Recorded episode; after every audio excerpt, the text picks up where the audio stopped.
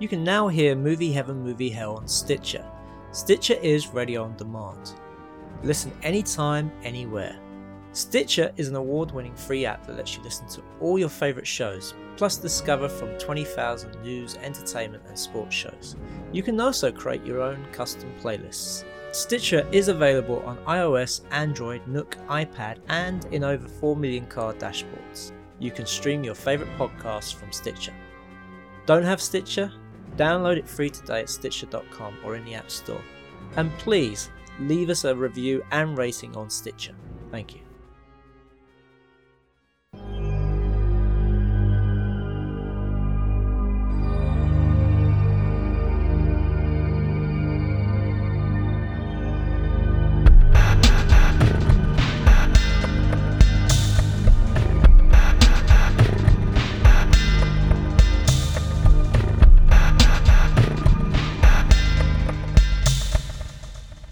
Welcome to Movie Heaven, Movie Hell with me, Simon Aiken, and. And I'm Keith Isles, and we are both independent filmmakers and also lifelong fans of the Alien franchise. Indeed, we are. So, uh, this is our Alien Day special. As you may know, uh, 20th Century Fox is celebrating the f- 26th of the 4th, or as it would be uh, said in America, 426 which is, of course, corresponds to the planet that uh, the Nostromo uh, lands on, and of course, uh, which Ripley returns to in mm. Aliens. So, and are, and are you going today to watch, uh, you know, both of the movies? Uh, I'm afraid I'm not. Um, I haven't found anything that's uh, that's happening in London. There's there seems to be events happening sort of in other cities, you know, in, in the country and over in the states, but I haven't really found anything here in London. So... Well, Cineworld is showing it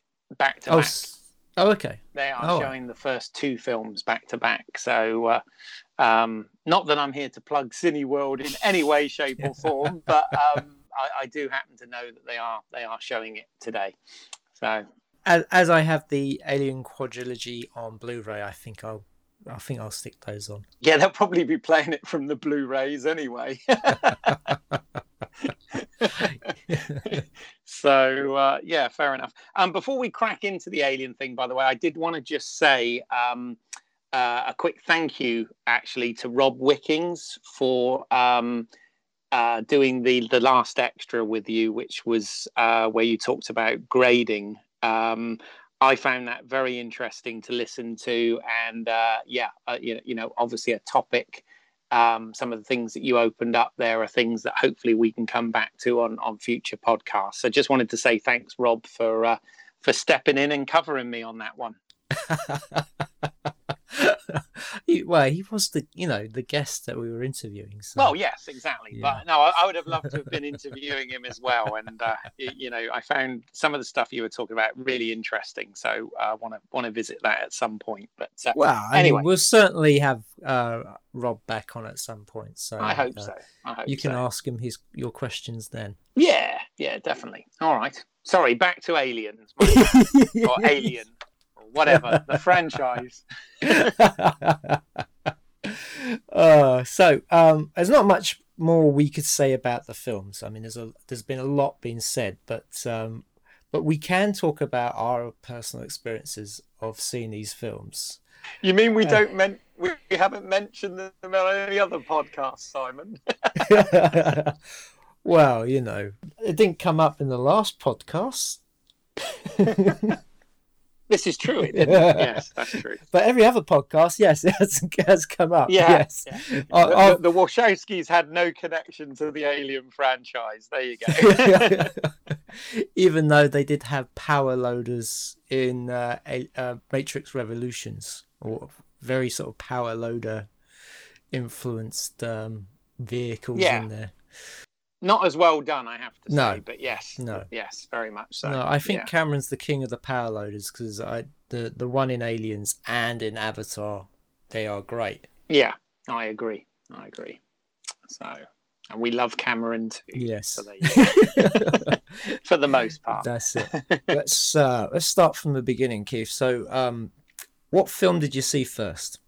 Oh my god! Right. Um, well, with Alien, uh, it's it's always been something. You, know, again, we always go down memory lane with these things, and you know, I can remember uh, as soon as I was sort of old enough to read, I, I was I was reading comic books and uh, film magazines as a, as a young kid, and I remember that um, I was always very aware of Alien through uh, magazines like uh, Starlog and Starburst and Cinescape and, and you know things of that nature, which were um, as well as comic books. Those were the type of um, uh, which I considered very grown up at the time, by the way, magazines that that, that I would read. Um, or you know at least start by looking at the pictures of and then and then starting to read the interviews as i got older um, so I, w- I was very aware of Alien through that. Um, having said that, I didn't see the film for many years later, and it was another one of those, um, you know, wonderful VHS uh, memories. And you, know, probably saw it not long before I would have seen Aliens. You know, I, I think those sort of things. I, I definitely had bought both films um, when they became available on sell through. Um, I had them both on on on VHS uh, video from Fox. Um, I remember in sort of matching covers at the time. Uh, yeah, and was always a real real fan of those, but I have no idea in terms of actual dates or whatever as to when I saw those. In fact, quite possibly I might have even seen them on television first. Oh, I'm not sure. Well, funny you say that because I saw Alien first and I did see it on TV, and I actually, um, I think it was the first time it was being shown on TV. So right. I was very, very young. So growing up as a kid, I was a big sci-fi fan, and you know, first film I ever saw at the cinema was Star Wars, and I got to see like you know, uh, same here, you know, Star Trek, Wrath Khan, um, you know, all those kind of films. And if if I wasn't watching them at the cinema, I was watching them on video. So uh, you know, I'd be watching films all the time, and every summer uh, for two weeks, uh, me, my brother, and sister would stay at my nan's up in Banbury so that my parents could have a break. And uh, yeah, the one year uh, I was staying up there, they were advertising that uh, Alien was going to be on TV. And somehow I convinced my nan to let me stay up and watch it. And she stayed with me. So I was about six when I watched it and I can wow. remember I sat through the whole thing. And at the end, I remember just bursting up and running upstairs to my bed. yeah, yeah. I mean, it is it is a pretty uh, the first one certainly is a pretty scary movie. Um, you, you, you know, and uh, yeah, I can imagine. I have to say the second one is pretty scary as well because um, I saw Aliens when I was a teenager, me and my friends we would uh, talk about films a lot especially um, action films and we'd quote lines all the time and stuff and uh, uh, one of the guys in our group um, he had seen aliens and he sort of highly recommended it to us so um, and also just i had just watched the, the terminator recently as well about mm-hmm. that time and of course i I'd, I'd seen it was, it was one of those things where I saw I saw RoboCop and I remember the trailer for the Terminator on there, and then so I was able to see the Terminator, loved that, and then of course you know you sort of go, well, who's the director of that? James Cameron. What else has he done? Aliens, like the sequel yeah. to Alien. You go, oh, I remember that. As, no, absolutely. Uh, but the thing is, though, the it's very tense. I mean, the the first time they get to the colony and they're going through those deserted corridors, it's quite tense. And the whole bit, there's always that jump scare when Burke is next to the face hugger, you know, and it jumps at him. yes, Ow. it hits the jaw. Oh, yeah, that used to get me all, all the time. And the scene with um, Ripley Newt and the face huggers in the medical center. I could. What a great scene! It is a great, what a beautifully directed scene. But for a yeah, long absolutely. time, I could never watch it. Yeah, no, I hear you. I mean, mm. yeah, there, there is something about uh, you know having that reaction when you're young, where it makes you sort of close your eyes or turn away from from from the TV or hide behind the sofa or whatever, you know. And um, uh, yeah, I, I, seem to remember the earliest uh, viewings of these films definitely had that kind of uh, kind of effect on me. Although obviously I was I was very excited about them because because I mean interestingly there, there's quite a you know by today's standards there there was quite a a jump in time. Um, between the first two films because what was it it was six nearly seven years wasn't it i think it was seven years it was 79 yeah. for alien and 86 for alien no, as i said i, I remember be, always being very aware of alien um, because of the coverage that it got in in you know sort of sci-fi magazines and comic books and and film magazines and things of that nature um, but uh, yeah, I, I, I'm I'm sort of leaning to think that I probably saw it first when it was on when it was screened on television, and um, you, you, know, I mean, it's one of those films that that, that many years later, um, I did actually a, a, lot like they're doing at the moment. I did actually go to a um, uh, an Alien stroke Aliens uh, screening at, at the at the local cinema. Right. But that was obviously that was you, you know some years on. Um, but uh, you know they've always sort of done this this thing. It might have been on a you know different anniversary of of the franchise or something. Well, but, uh, I, I went to see um, Alien at the big screen. Um, they they they showed the director's cut, and I remember I actually, oh yes, I remember yeah, actually I remember going seeing it at the um, the Odeon Leicester Square. So I yes, sort of see it on a there too. big, big screen. Yeah. I mean, the only problem was I, you know, that the Alien director's cut is a 15, and just it's just not as scary as you know the theatrical cut. And yeah, it was just it was one of those weird things where I would have been quite happy to have watched the theatrical cut on the big screen, but they had to change it because they had to do something different because you know when that came out, we just it was just after the Star Wars special editions had come out, so you you had to change it. You couldn't. You just couldn't do just like a re-release. You had to, you know, had to put new material in there. Audiences just yeah. wouldn't be happy in watching the same old thing. No, no, I'm, I, I remember, I remember that as well. I mean, it when it was shown in Leicester Square, and I, I saw it, and I remember it came out around Halloween time, so they actually changed the poster to say this Halloween uh, no one will hear you scream, as opposed to in space, no one can hear you scream. You know, so I thought that was uh, that was quite quite amusing. But uh, but yeah, I, I, I like you prefer the theatrical cut. Yeah, wasn't it the the fact that they were re-releasing old horror films every Halloween? Because I think it started off when they we finally got The Exorcist in cinemas in England, and it in the nineties and it was they they it came out for Halloween. Yeah, maybe. And I just remember they did like re-releases afterwards of other horror films mm. for hmm. Halloween. Yeah, quite possibly. I mean, I mean, it wasn't it. You know that when that director's cut came out of Alien, that wasn't actually that long ago, was it? I mean, when I say that long ago, I mean it was it was post two thousand, wasn't it? Yeah. Yeah. Yeah.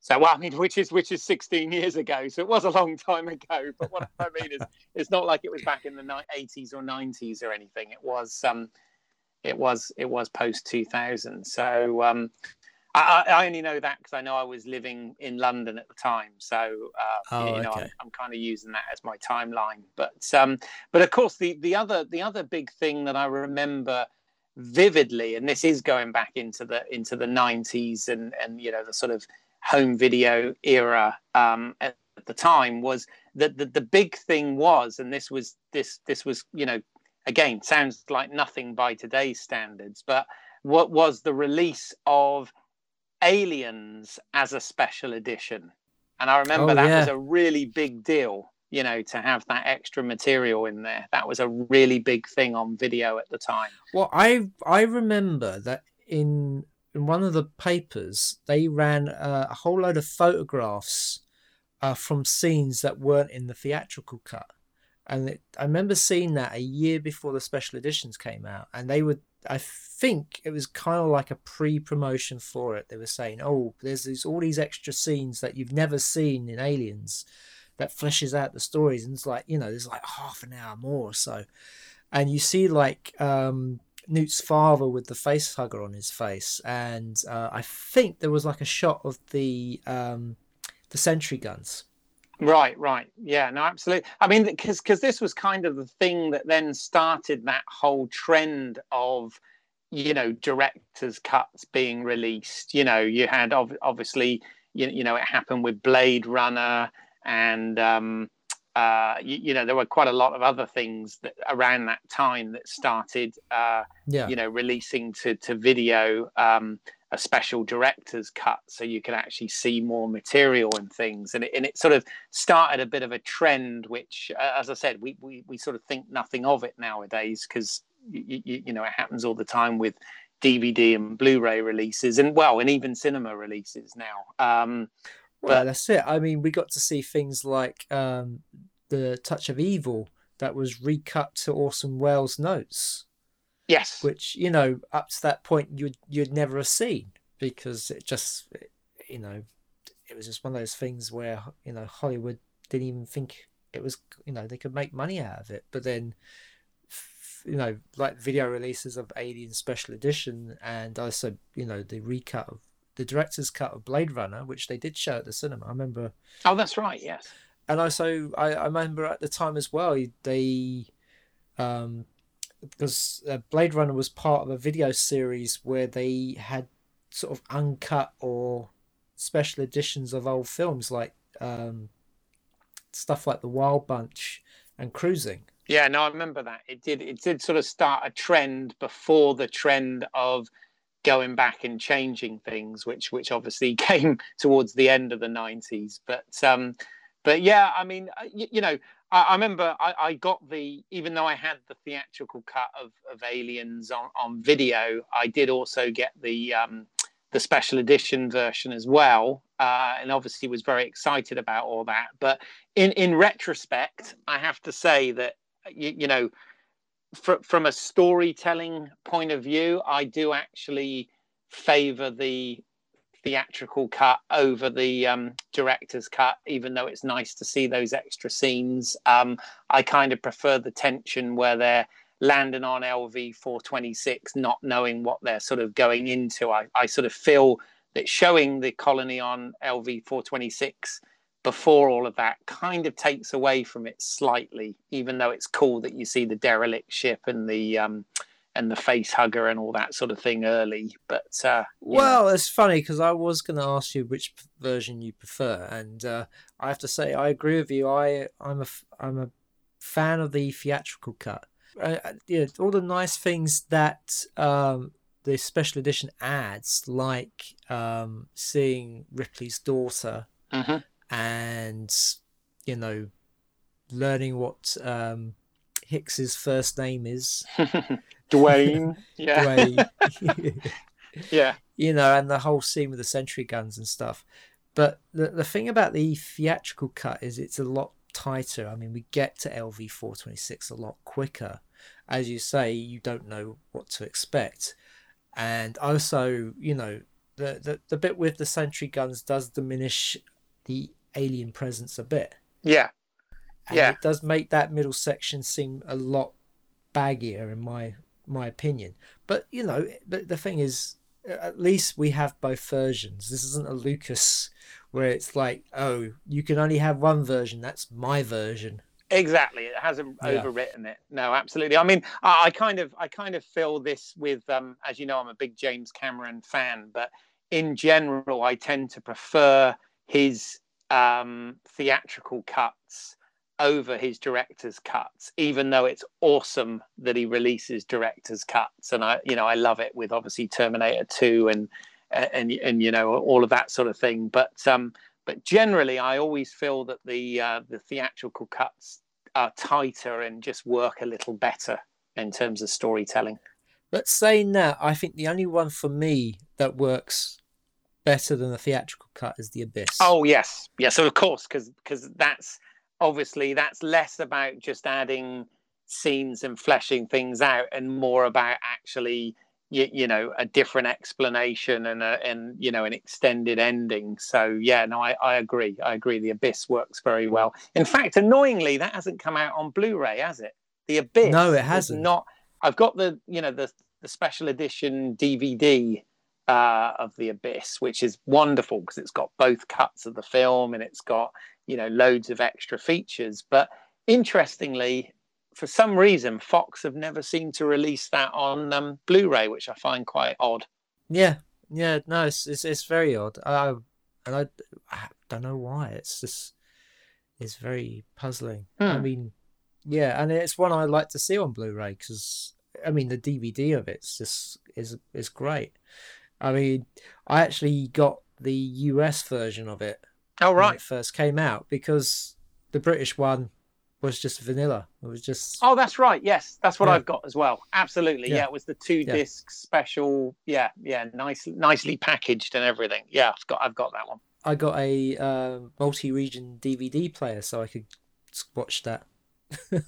yeah, no, absolutely. I mean, um, for a, for a long time, particularly in the sort of early noughties, um, you, you, know, I, I, think nowadays it's on a more even playing field, um, you, you know, as a rule of thumb. But definitely back in the the, the earlier days uh, of DVD, um, largely the US versions were were you know far superior in terms of um, you know special features and and commentaries and and ec- extra bits and pieces definitely and uh, you know like like I said I keep threatening to do a um, uh, a, a, a, a, a blog or a or a video cast or, or something about this at some point. But uh, yeah, I don't know. it's on the list of things to do, you know, which sadly is is even longer than the list of films to watch. So uh, whether I'll yeah. ever get there, who knows? Going back to Alien, yes. Um, I mean the the creature itself is such it, it's just this one one of these sort of amazingly designed things that you know there's been there was nothing like it at the time, and there really hasn't been anything like it since. That kind of groundbreaking creature that sort of, you know, changed everything. Because before then, you know, alien creatures were, you know, they, they all seem to be men in suits. Absolutely, yeah, they were men in rubber suits where you could see the zip.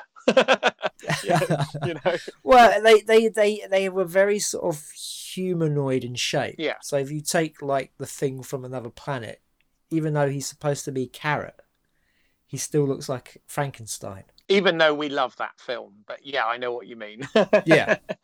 And of course, Dan O'Bannon had made Dark Star before making Alien. And of course, he they had an alien in that, which was literally a beach ball with feet. yes. but saying that, it was probably, a, you know, a, a, as cheap and uh, as fun as it was, it was probably a lot different to the other aliens you've sort of seen. You know, the sort of war, war of the world type aliens. Yeah, no, I, I mean the stroke, yeah. of, the stroke of genius by Ridley Scott on this was was absolutely getting H.R. Giger involved, and um, of course, I agree. There's there's there's been nothing uh, quite as original since, but obviously that whole sort of biomechanical look has been sort of um, copied by many other films since, but uh, but probably not quite to the uh, the same level of success in terms of in terms of the design. And uh, it really was, you know, as the name would suggest, completely alien. So uh, you know, it worked absolutely. I would say that it was actually Dan O'Bannon who brought um, uh, Giger onto the the project because uh, Dan O'Bannon had been working on uh, Jodorowsky's Dune. Oh, that's right. Yes, he had brought all these artists together. So you know you have the likes of Ron Cobb and Chris Foss. Oh yeah, yeah. The idea of of bringing these different artists together and then they concentrating on different aspects. So you've got uh, Giger working on the Alien and the Alien Planet for LV four twenty six. Yeah, and Cobb was working on the Nostromo and and all of that stuff, wasn't he? He was, but he was working on the sort of uh, internal because he came up with all the sort of airlocks and all the different symbols you see everywhere. Mm-hmm. And Chris Foss was sort of the design of the ship, the outside of the ship. That's right. And these and these names that you're mentioning, I mean, yes, they were absolutely um, those magazines that I said that I was that I was looking at from my childhood. You know, the the the, the Starbursts and um, uh, Starlogs and those sort of the magazines. Um, you know, those those were all the people that were um, that were being interviewed and, and, and talked to uh, in those magazines. So uh, yeah, yeah, they they did they bought fantastic work, and it was and it was good to use you know various different influences in one film, so that you know you had this sort of it didn't look like it had all been designed by the same person. You know, you had you had those different worlds, and uh, um, yeah, it works exactly. really nicely. No, I, I agree entirely. Yeah. so um, and and you know and and likewise, I like um, what Stan Winston did uh, with those designs for, for aliens as well. Um, well, indeed. I mean, that was that was the brilliance of of aliens was you know taking what they had built in Alien and and just making it bigger. Anybody who's listening to this probably knows that in Alien there was um, they kind of had a different life cycle than they do in Aliens. So the there was a scene that was cut out with Dallas where he was being transformed into an egg. So the the life cycle was that it was uh, you had an egg with a face hugger that implanted a chest burster into either a you know a human or a creature or, or a dog or whatever, and then the it would burst out, become a, a mature alien and then that a sort of the warrior alien would go round grabbing people and then start turning them into eggs so that there would be more creatures you know to propagate their their species. Yeah. Hence the cocoon scene in the alien director's cut. Yeah. Exactly. But because that was cut out it gave cameron you know his own opportunity to uh, to sort of build upon that life cycle to say, well, actually, it's more like a an ant hive with a queen. And from that film onwards, that's been the uh, the canon when it comes to the alien life cycle. That the the uh, the the alien we saw in the first film was just an, a warrior, and the eggs come from a queen who you know as we say we've seen in you know it was an amazing design and just you know, it looked part of that universe. It didn't look something weird and different like you know Skeletor and Alien Resurrection. yeah, no, absolutely. Um, I, I, mean, this this this is this is the thing that um, you, you know, uh, Cameron did that was that was really uh, clever in expanding out that whole universe. Is obviously Ridley Scott and the team around him had done an amazing job on Alien, absolutely amazing setting up that world, and um, you know, Cameron was true to that. You know, he didn't go in and reimagine it or redesign it. He went in and it just expanded on it in an imaginative way, and uh, obviously got his team uh, to realize that, um, like you said, through well, Stan Winston and many other people, and coming up with that wonderful design for the for the Queen, which uh, you know works fantastically well, doesn't it? You know, it really is impressive. It does indeed. Right we were able to do, record a couple of interviews for this podcast. And so we're going to play the first one now for you. And that is with Trevor Steedman, who played. Wabowski, wasn't it? Is it? yes. Yes, who played Wabowski, uh, one of the Marines and Aliens. So um, here you go. Uh, enjoy this interview with him. So, how did you um, start off being a stuntman? I just fancied doing it, really and uh, made a few inquiries back in 1981 as to what I needed. Had to get a few qualifications or re-qualifications. So already had some from the few, previous few years. Um, and I actually got on the register working as a stuntman 1983. Where um, where did you go to train? With the Welsh Guards at Pirbright. Fabulous. Okay. Um, no, I mean, you know, I, I, certainly know from my point of view, growing up, uh, always being very aware of of, of stuntmen and uh, what they do in the movies. Uh, very much at the time, uh, I remember on television we had the the Fall Guy, you know, which Glenn A. Larson brought to us, which was sort of inspired by the Burt Reynolds film Hooper. Lee um, with Lee Majors, that's right. I've got every episode of The Fall Guy at home. You do? Oh my God! Did they release it? Has it been released? Yeah. Brilliant. Um, but no, I remember I saw a, a, a program on the BBC once called um, "Great Movie Stunts: Raiders of the Lost Ark," and it was it was about the history right from the beginning of cinema, um, the history of the stunt man, right the way up to that point of um, of, of you know what was then Raiders of the Lost Ark, and uh, it, it, was it was fascinating, um, fascinating to watch. I mean, what what was it that actually inspired you to to to sort of follow that as a profession? I think watching Hooper. Oh, really? Yeah. I'm glad I mentioned it then.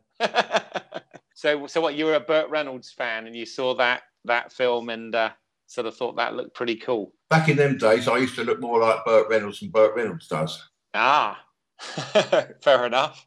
So, what was the um, the first film or uh, TV show that you did stunts on? Uh, Pink Floyd, The Wall. Oh wow! Really? Yeah. All right. What What did you do on Pink Floyd, The Wall? Many different things. Okay.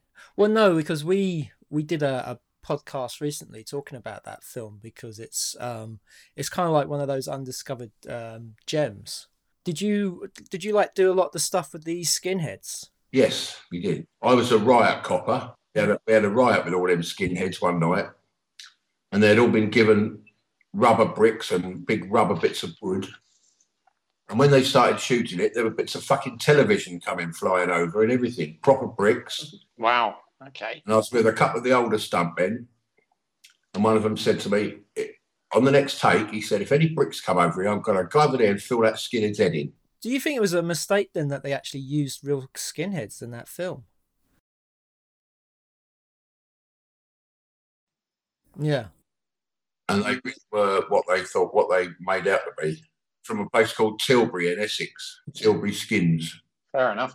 And I mean, um, in terms of uh, you know many of the stunt coordinators and stuff out there, you know, like the Vic Armstrongs of the world. I mean, have have you have you worked with you know for those guys on some of these films? they've they've been you know the stunt coordinator that, uh, that has been in charge. Is is that correct?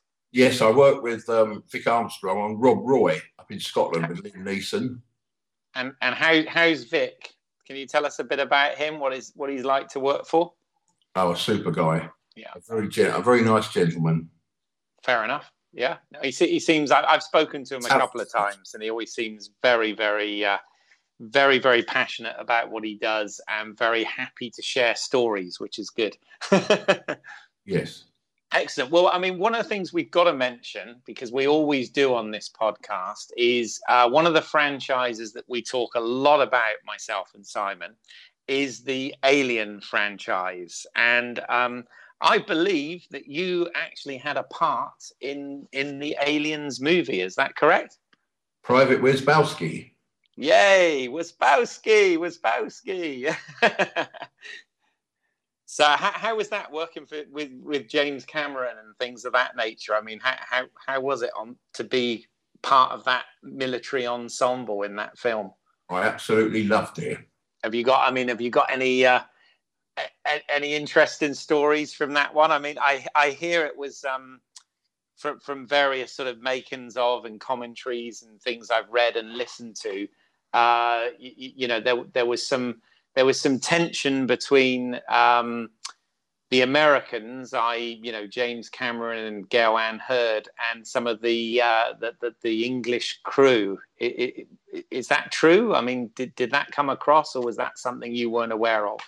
No, I am fully aware of that, and uh, it is actually true. Yeah, um, James Cameron, he knows exactly what he wants to do, and when we were on the set, he'd be setting up a shot ready to get done, and he'd suddenly say, "Where's the um, riggers?" And they'd say, "They're at tea break." and the whole fucking crew would all go off and have tea break when he was ready, getting ready to do a shot, you know. So they all used to say, "Oh, he's a miserable old sod," but he wasn't. He wanted, if he, you know, he was the director. So I think they should have um, knuckled down a bit more, really. Is it true that the uh, the tea cart got destroyed? I'm not aware of that, but I wouldn't have been surprised.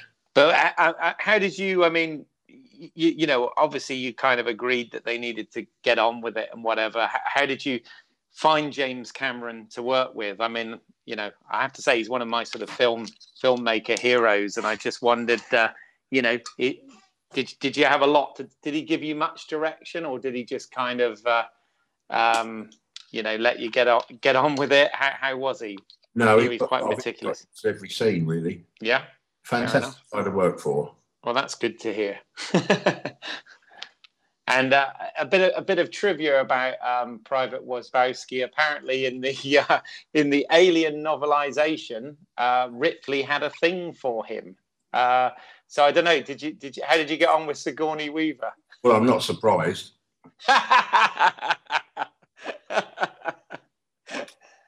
After laying in the um, sleep pod next to her, while she had them little grey knickers and vest on, well, I scared quite a thing for her as well. yes, yes, you and you and many uh, many hot-blooded males. yeah, she's been in many of my fantasies.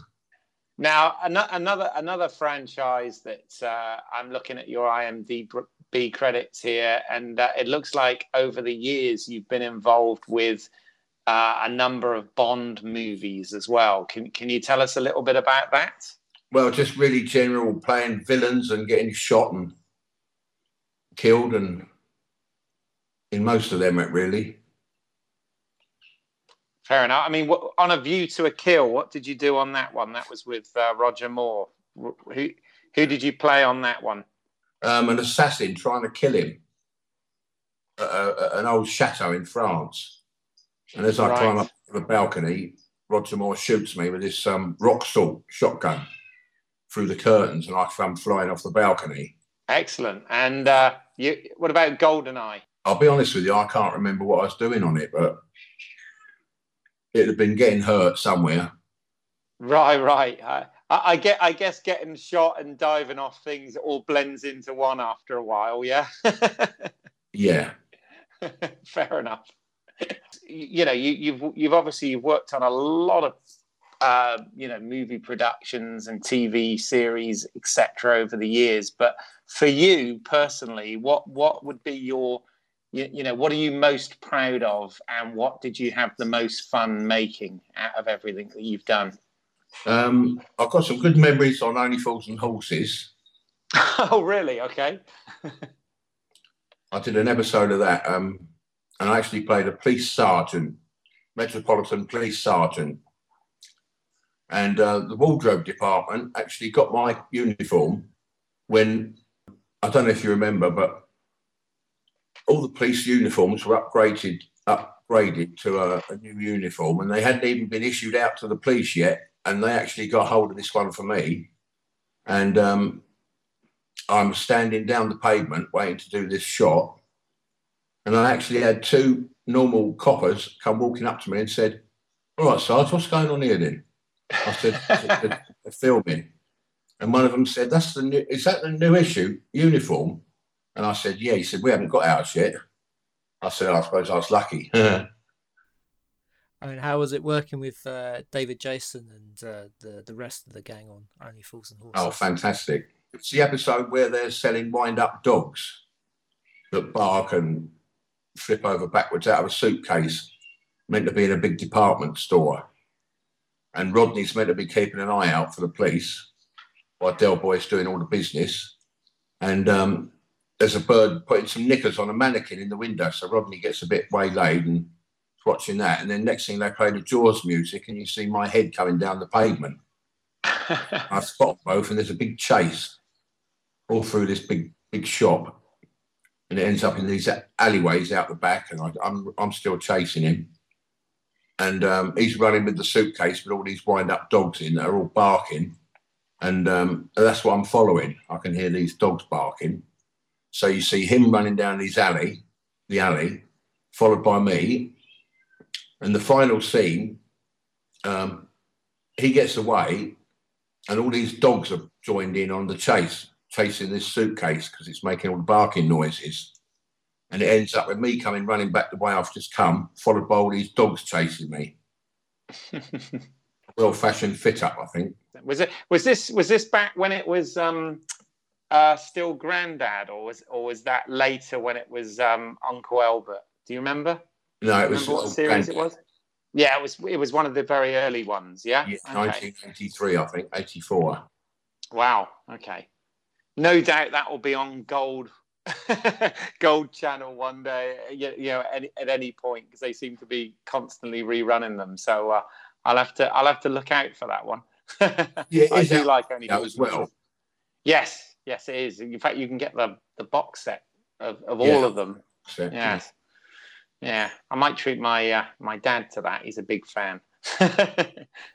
so, um, you've been working with um, Andrew David Clark on a, a documentary called Alien Encounters. Um, how's that been going? It's going quite well, really. Still need to get a few people on it, but it's doing very well, actually. And uh, have you enjoyed working on that one? Yeah, I like working with Andy. He's a good fella. Um, I see as well in your in your credits that you uh, that you did some stunts on Superman for the Quest for Peace. Um, I was wondering. I mean, you, you know, did did you meet the late Christopher Reeve, and and if so, have you got any sort of memories or or stories about him that you can share with us? Well, the scenes I did, he was fighting, I think it's called Nuclear Man. That's right. And they're having a big fight in the, um, I don't know what they call that big building now. But we, I turn up with this SWAT team in this van. And as we pull up outside the building, Nuclear Man sort of puts a spell on the front of the van, turns it upside down, spins it round. All the um, SWAT team jump out, and I'm the last one out. And as I'm coming out the back door, he he shoots me up in the air about 100 foot. Well, I didn't even know I was going to be doing it until they started putting the wires on my harness. And these wires were like pubic hairs, not much thicker. And um, I thought, God, that's never going to fucking hold me up there. And they ended up pulling me right up under a crane. And not only did they pull me up there, I was spinning round and round and round on these wires. And all I could do was look at these wires thinking, oh my God, I hope they don't break because looking directly down underneath me, all I could see was the. And how was how was Christopher Reeve? Was he, uh, you know, was he a good guy? He was a bit strange. He used to wear his pants on the outside. yeah, why would they do that? Yeah, get a bit more wash time out of them. I will tell you a bit story about the first one I did when I did um, um, Pink Floyd The Wall. I've got quite a funny story on that. Yeah, go ahead. Please do. Uh, yeah. Well, I've been blown up during the week, shot, playing a soldier, and then the day we were all going home, I remember the director saying to the stunt coordinator, "Have you got one of the lads that's willing to stay up, stay behind and do a shot for me?" And of course, being new, I just went, "Yeah, I will, I will, I will, I will," not even knowing what it was I had to do. But anyway, I stayed behind. Everyone else had gone and he walked me over to where they built this trench, and it was like the trenches that they had during the war, you know. Mm-hmm. Uh, and they were they had uh, dead bodies laying around in it, dummies. Tom, and it's panning along the bottom of the trench for all the mud and that. He said, "We need a body that looks a bit real."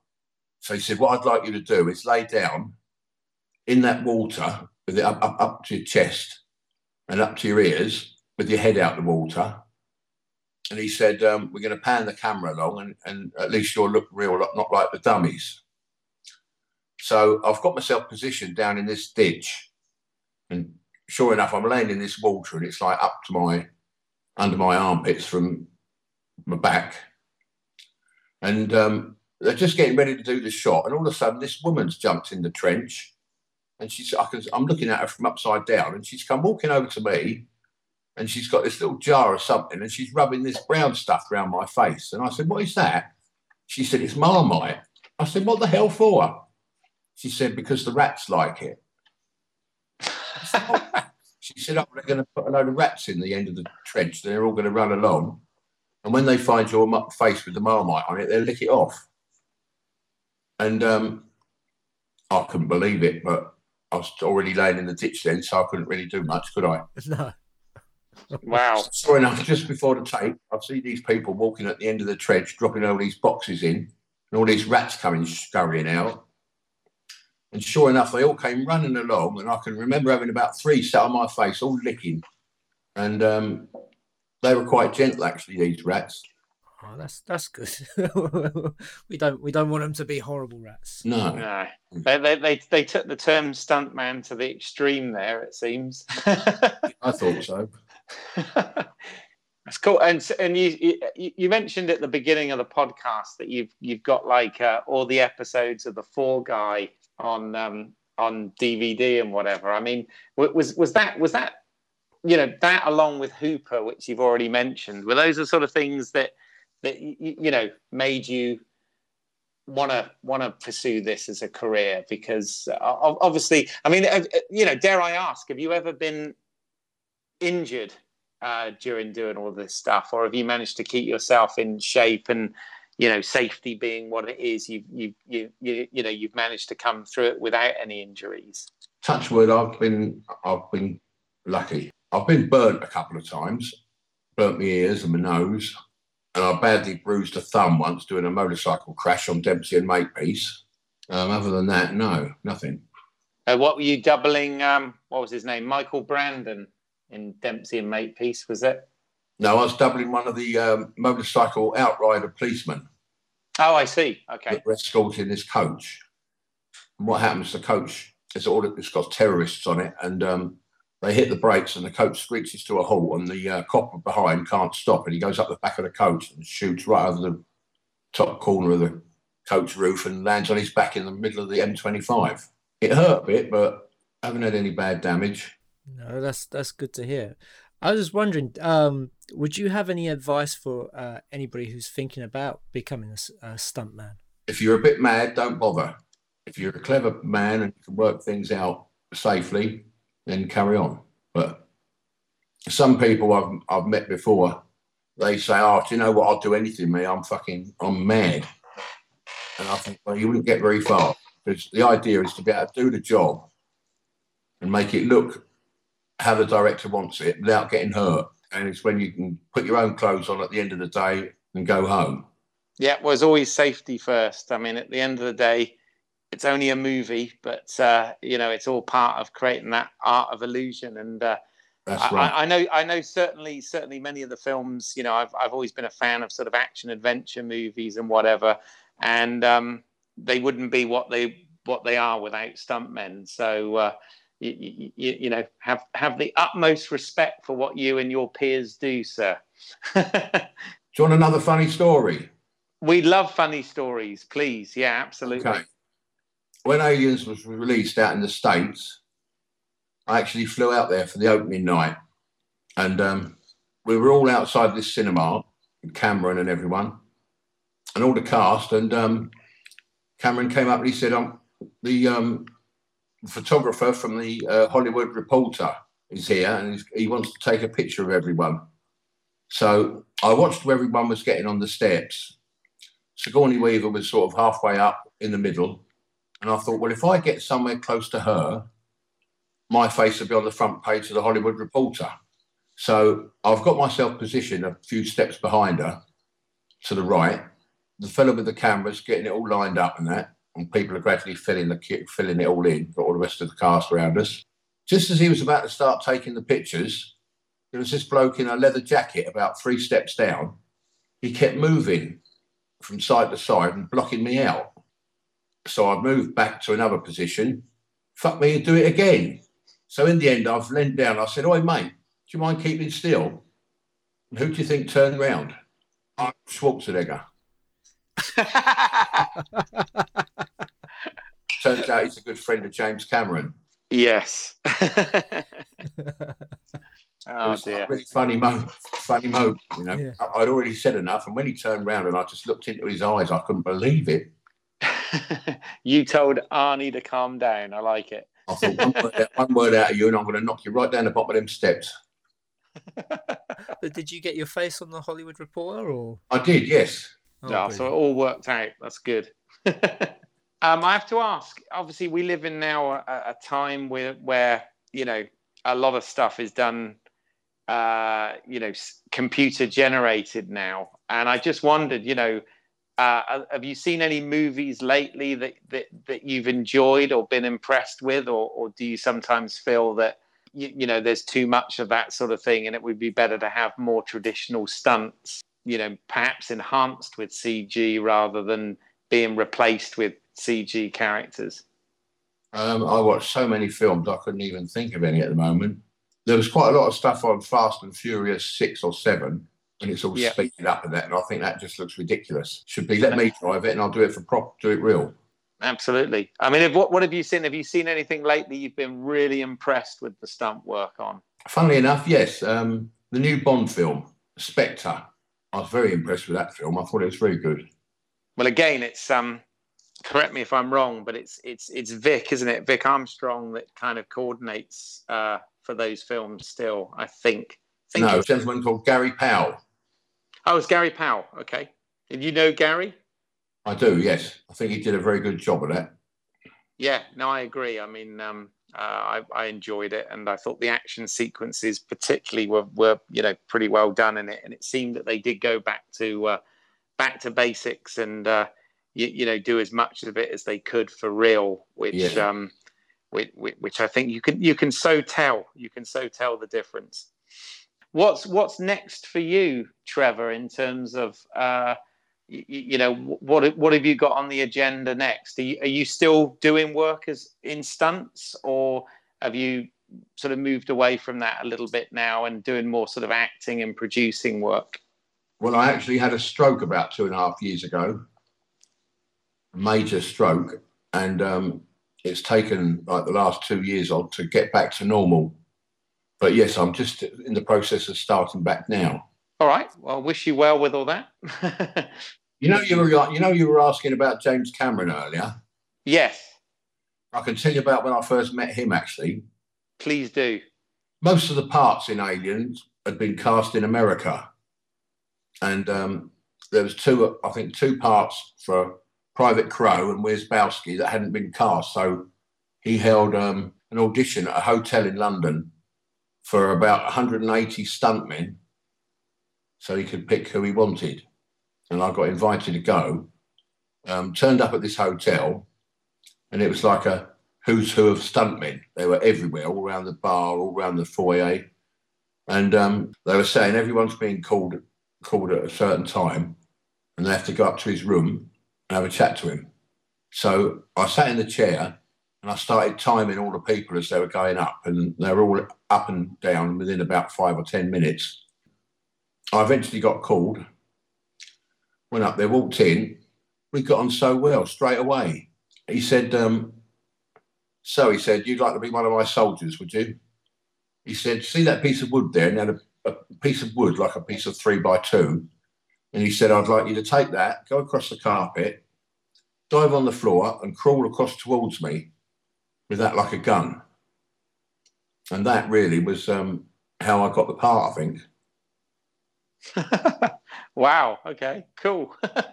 thank, thank you. I mean, thanks for sharing these stories because you, you know many of these films and shows that we've we've talked about here um, are amongst some of our favourites, and certainly uh, films both Simon and I enjoyed growing up. So um, you, you, know, it, it's it's always fascinating to to, to hear uh, the, these insights into it. And often on this podcast, we talk about the actual, you know, the filmmakers in terms of the directors, etc. But um, you, you, you, know, stunts are very much a, a, part of, of what we enjoy about these films. And um, you, know, it, it's it's great to speak to someone who's who's you know been involved in that and uh, and and you know perform some of that stuff. So thank thank you so much for um, for sharing all of that with us. Really appreciate it. No problem. So uh, I hope you enjoyed that. Um, we've got another interview coming up in a little while with um, ADC talking about his documentary about um, alien fans called um, Alien Encounters. But um, before we get to that interview, uh, we're just going to sort of talk a bit more about aliens. yeah, there you go. And, and the, the yeah. listeners, they're, they're, a treat for you. You thought it was just going to be me and Simon waffling on and waxing lyrical about the, the Alien franchise, and here we go. We're giving you other guests and other perspectives as well. So, um, yeah, aren't we good? I mean, the thing about the Alien films is that um, it's had a life of its own outside, and um, both of us, um, when we in the interview with ADC, talk about um, Alien Wars, which was this. Um, was not a ride, but it was it was an experience, interactive event, wasn't yeah, it? Yes, yeah, yeah, and we we sort of talk about that in great detail there, but so that's why we're not going to go into it too much here because I'm always just going to repeat ourselves.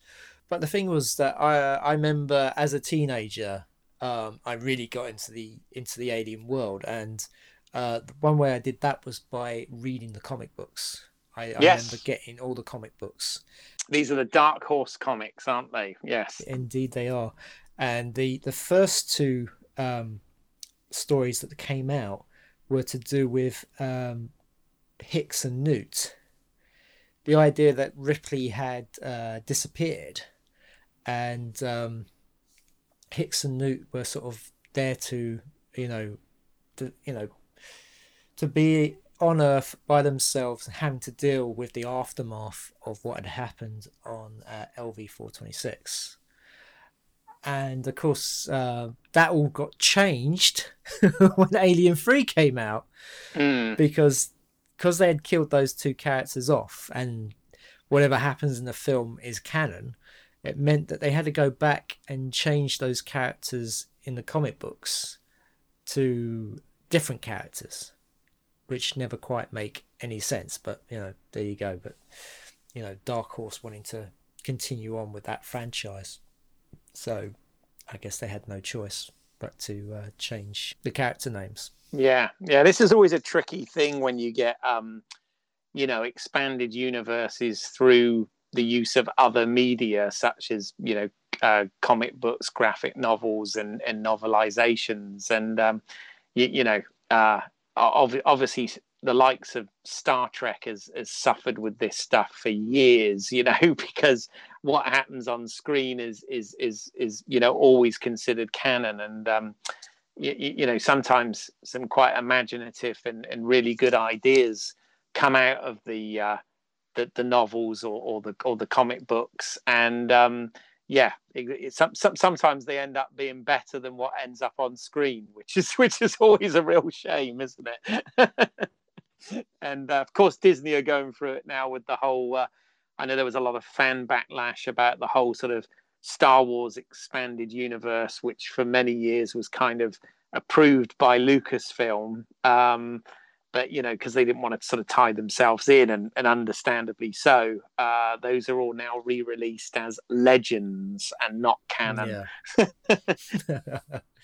well i never thought the expanded universe as being canon but no. i think with dark horse and the, the first two alien comics um, the, the actual fact that they went back and changed everything was a bit odd because you know, I all those sort of you know everything else, you know, even now we've got you know episode seven out there. It, nobody's gone back and changed people's names.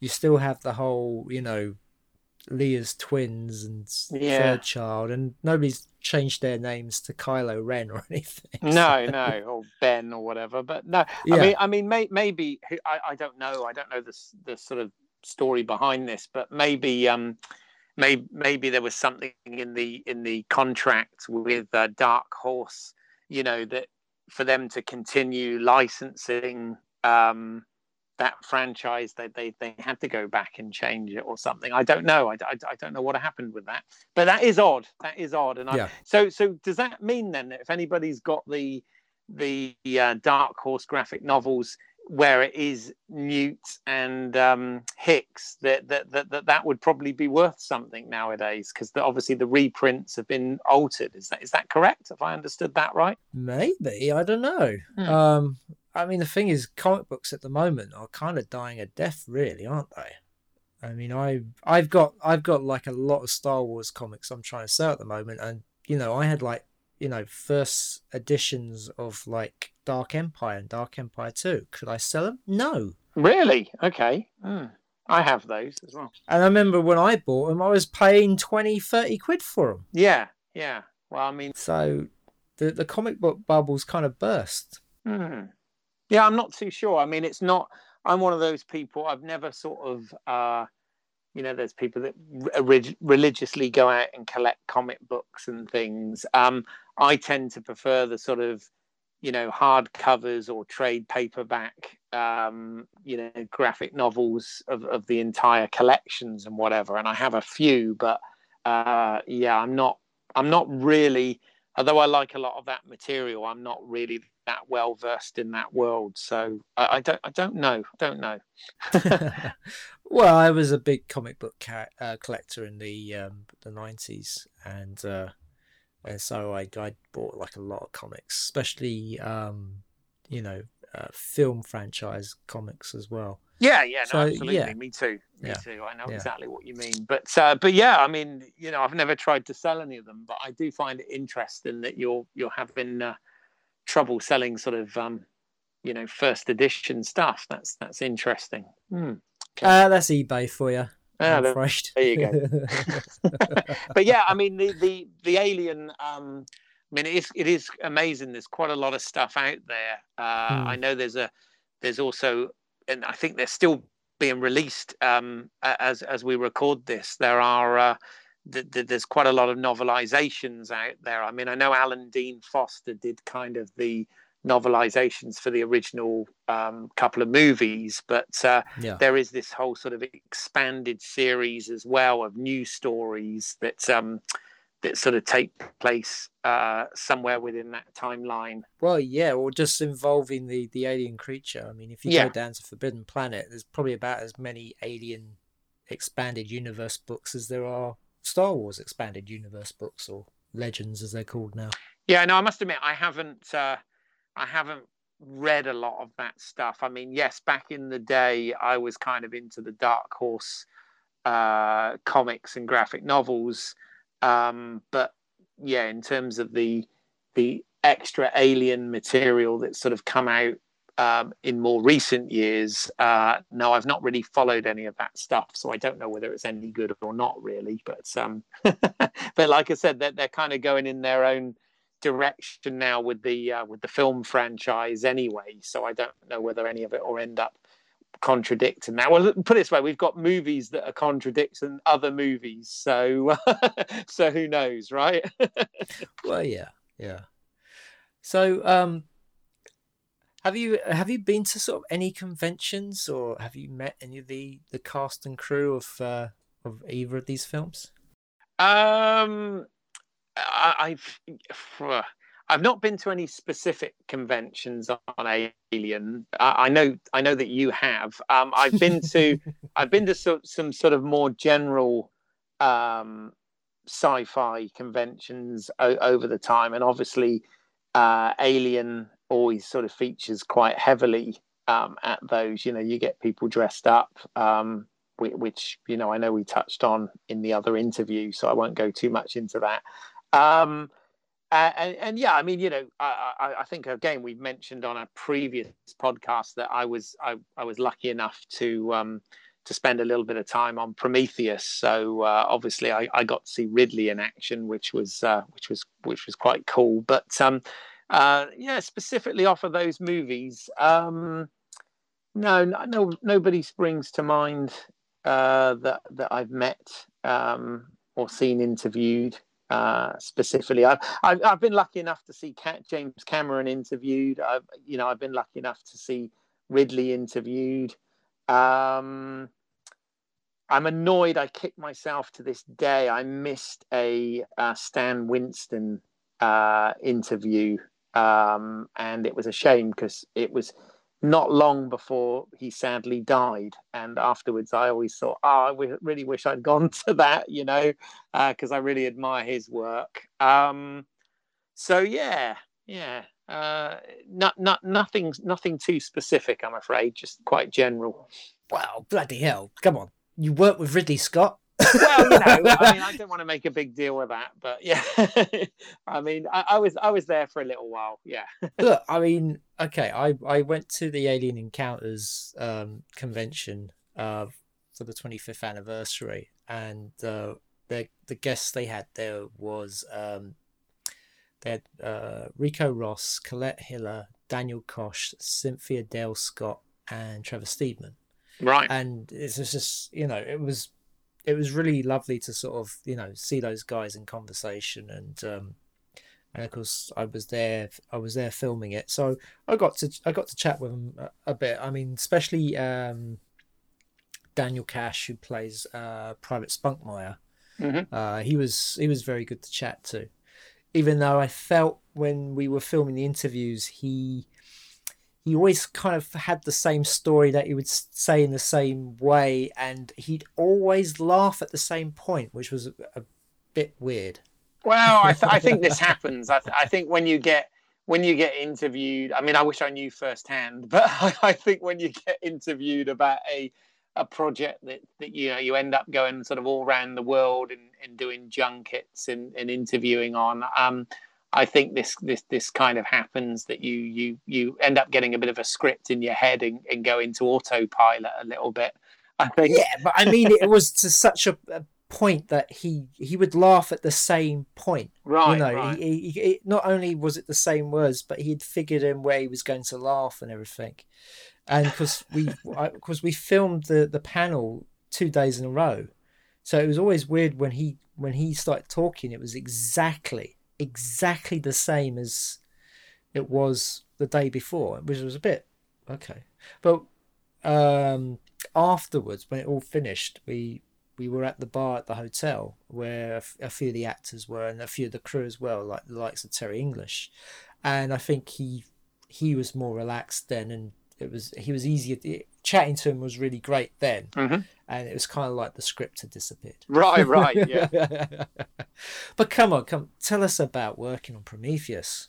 Yeah, I mean, well, you know, I was, I always joke about this. I was kind of the stand-in, stand-in. So um, I wasn't uh, an official part of the, the, the crew for the entire production. Um, I basically did some stand-in work to to uh, cover uh, one of the, one of the one of the main stand-ins, um, which was good because I got to do that for uh, three to four weeks on set, and then I got asked to come back and do some other work on it. So so the cool the cool part was. Um, you know, I got to visit Pinewood Studios. Uh, I got to look at all the all the sets on the different sound stages. Um, I didn't take any photos of anything, so sadly, other than telling you these stories, I've got no photographic proof of any of this. Um, I just did not want to risk. Uh, you know, we had to sign NDAs, and I was there covering someone, so um, I was there to just be as professional as possible and blend in.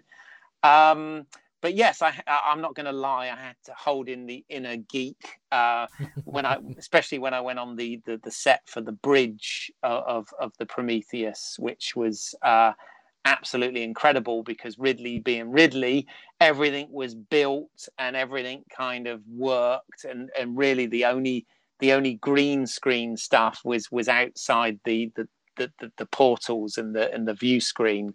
Um, everything else was kind of you, you, know built and you know the set was on a gimbal and um, you, you, know that was really impressive. And then of course i had to uh, i had to hold in some of the inner geek as well um, because as a stand-in you, you you have to to a certain extent um, you know take a little bit of direction from from the director while they're lighting and planning. For anyone who doesn't know by the way I, I'm, and i'm sorry if i'm telling listeners uh, the obvious here, but what what a, essentially what a stand-in does on a, on a big movie is, um, you know, the way Ridley used to like to work is he'd turn up in the morning and uh, he'd get together with all the actors on the set, and they'd have a a bit of a rehearsal and a bit of a block through.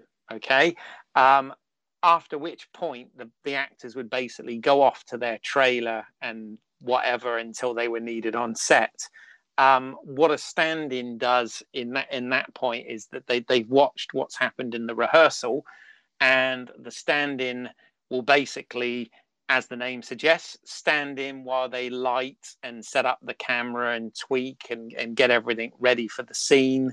Um, and take any sort of notes uh, for for changes in blocking, etc. And then when the actor comes back, when they're ready to shoot, and they call the sort of main team back, uh, you, you, know, if the actor has to leave uh, via a different exit or a different side of camera or whatever, you you, you just let them know that, uh, let them know if anything major has changed. But um, but that's essentially what you get to do, and uh, um, you, you, know, yes, it's it's it, it, was a lot of fun, and I consider myself, you know, blessed and incredibly lucky to have um, to have had that opportunity and and and done that for a few weeks. So uh, so yeah, very cool indeed. so, what was it like to be directed by Ridley Scott? Well, I mean, you, you know, it was it was. Uh, it, it, was kind of fun. I mean, basically, when you're a stand-in, you get given um, on the day which when you turn up every morning, you get given a radio, a production radio, and a uh, earpiece for it. And basically, you have a, a specific channel. Each department's on a different channel, and and you're kind of on the main channel because uh, you need to know when you're needed on set, what particular set that you're needed on. Bearing in mind they had about you know six different um, sound stages filled at, um, at, at Pinewood at this time, and um, you know you're there to, to take to a certain extent a little bit of direction from uh, from Ridley if he wants things moved. And this is only you, you know I, am going to say this now so people don't think um, you, you know I'm bigging this up in any way. It's only really direction to get things like the camera movement and everything sort of gelling with the framing and the lighting and things of that nature. So Ridley is really talking to the, the DOP and the camera operator but sometimes he asks whoever's standing in and he usually uses the character name to can you take a you know a baby step to the left or whatever? Okay can you mark them there? That's going to be their their end point etc etc so um you, you know it was kind of fun. Um i remember one day uh okay this is a bit of a story but one day i was i was fortunate enough again sadly no photos folks but i was um I got to wear the the, the, the space, the environment suit, the, the the space suit, which which by the way were very intricate because inside the helmet was this whole fan system to stop the to stop the helmets from fogging up. Okay, and obviously they were mic'd inside for sound and all of that sort of thing as well.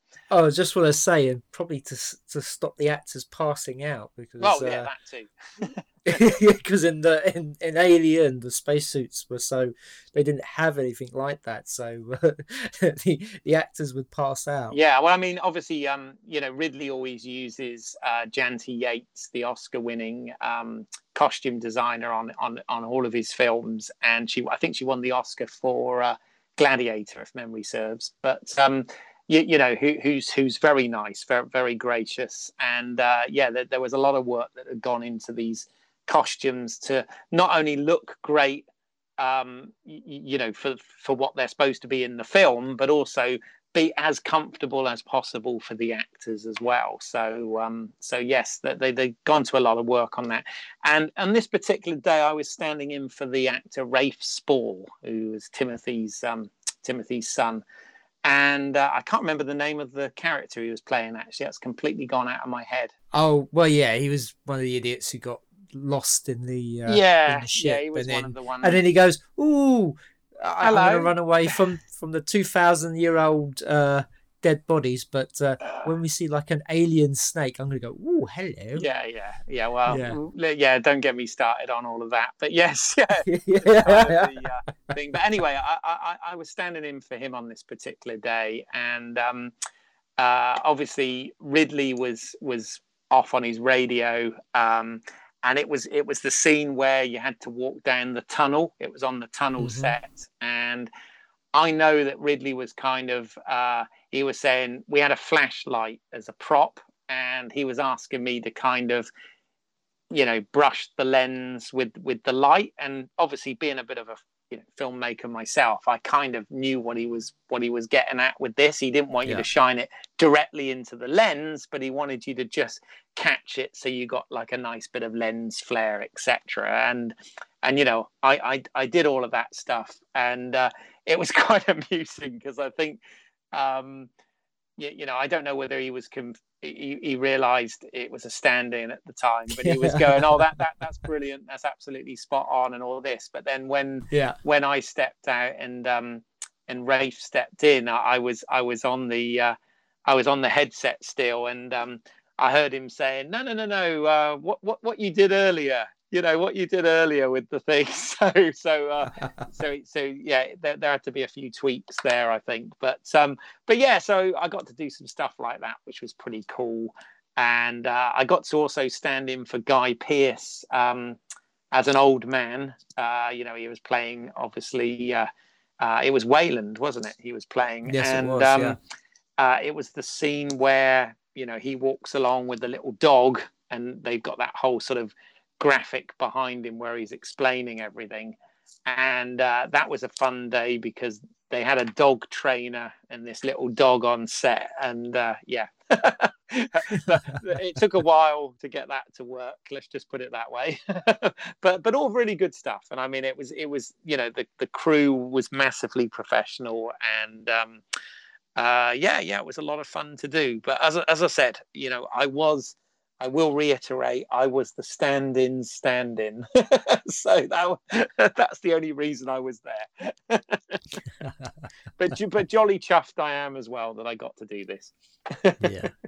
Well, I had a friend who worked on Prometheus as well. He worked in the um, creature effects department. So, um, yeah. But the the thing was, he he doesn't really talk about it just because he um, he also worked on Alien 3 Mhm.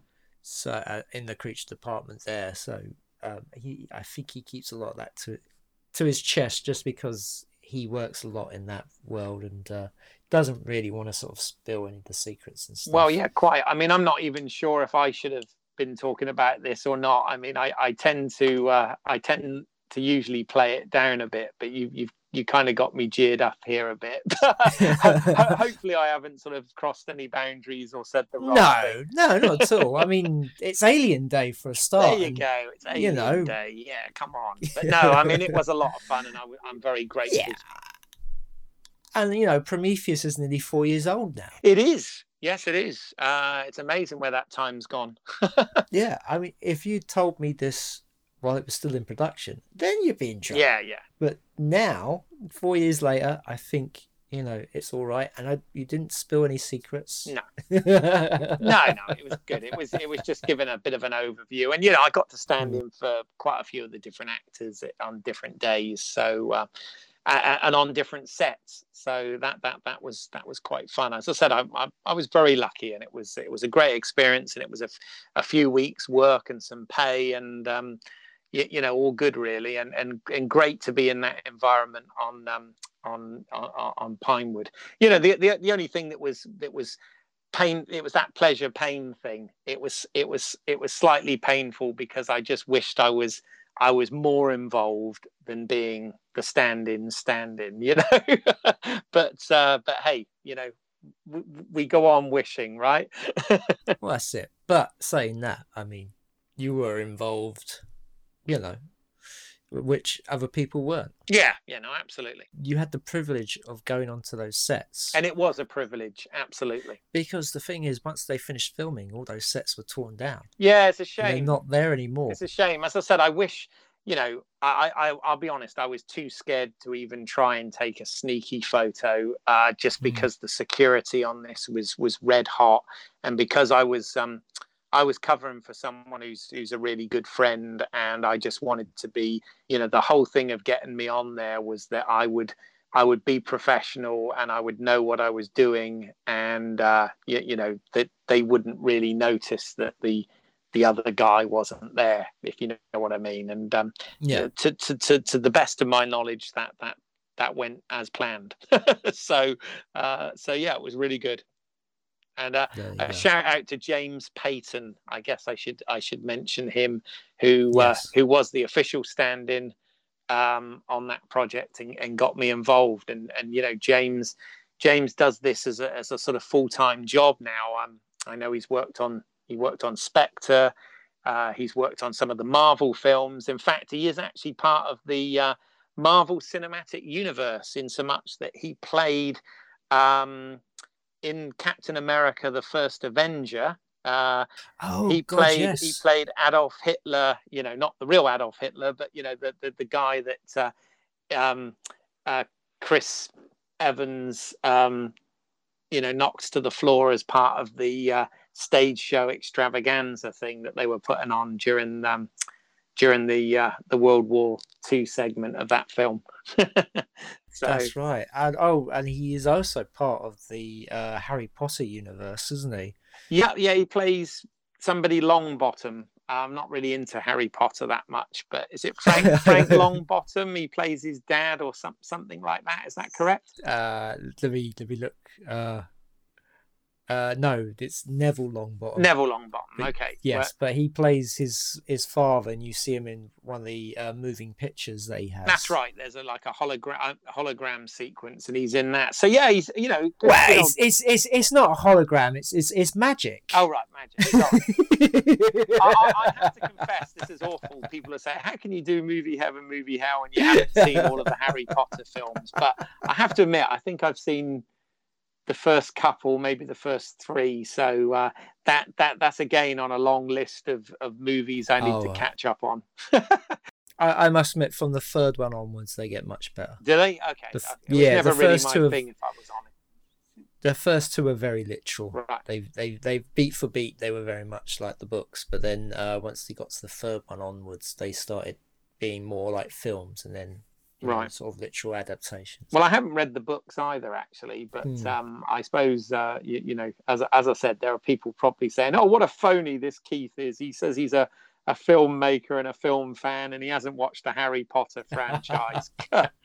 so you know, tut, tut. I know, tough. Shame on you. Shame on. Shame on you. I do think they're very well made, and they've got some really good actors involved, so and really good people involved. So maybe I will check them out at some point, but uh, wasn't top of my Yeah, list, I'm should. afraid. All right.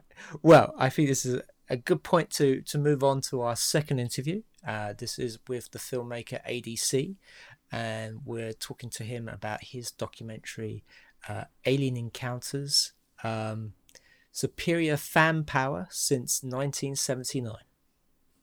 So we're here with uh, ADC uh, to talk about his documentary um, Alien Encounters Superior Fan Power since 1979. That's right. Catchy title. We started with the first film. Actually, before we start, I've got something to give you guys. Ah. Uh, oh, so it's one of those which has a really good Wow. Oh, wow. with James Cameron inside. That's uh, I thank you. bought these when the, that Avatar film came out in Oh, 2010. Wow, so it's like a collector's item. yes, Yeah. it is indeed. Yeah. Have you got? You've got one for Yeah, yourself, I've got I one hope. for myself, there you go. This is I have to ask you. You have to make a choice, right. which is uh, Gruyères or Cheddar Gorge. Say again. Gruyères or Cheddar Gorge. Uh, Cheddar Gorge. There you go. Okay. You one. Cheddar Gorge. All right. That's Gruyères. They're cheeses, in case you didn't know. All right. Okay. Well, actually, they're places which manufacture cheeses. Ah, Blimey. Okay. So these are. So is this a figure? Is this an alien figure in, in carved out of cheese?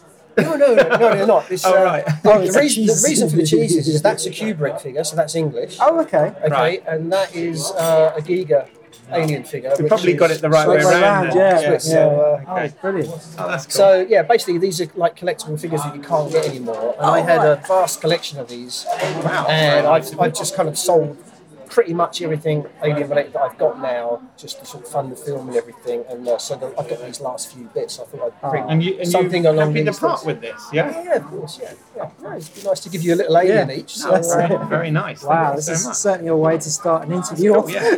yeah, we'll have to. Uh, so, so, so, any guests listening, if you ever want to come for an interview, make sure you bring plenty of freebies with you. Uh, so let's start off at the uh, the beginning. Um, where did you get the idea, or how did you come to make this documentary? Well, it sort of happened by accident, really. I got involved with a website called The Aliens Legacy, and at the time there was a few. There'd been a few websites online. This was slightly different because it was just a forum, and, and still is. And uh, a lot of the people on there uh, were interested in sort of props on the film, model making, and sort of really kind of nerdy, lengthy discussion about about the movies. Um, since then, so that was back in 2004, uh, and since then, it's leaned more towards the, uh, it's evolved, I should say, more towards the costuming side of uh, aliens. So basically, people make marine armor and uh, they kind of dress up and go to conventions and, and that kind of stuff.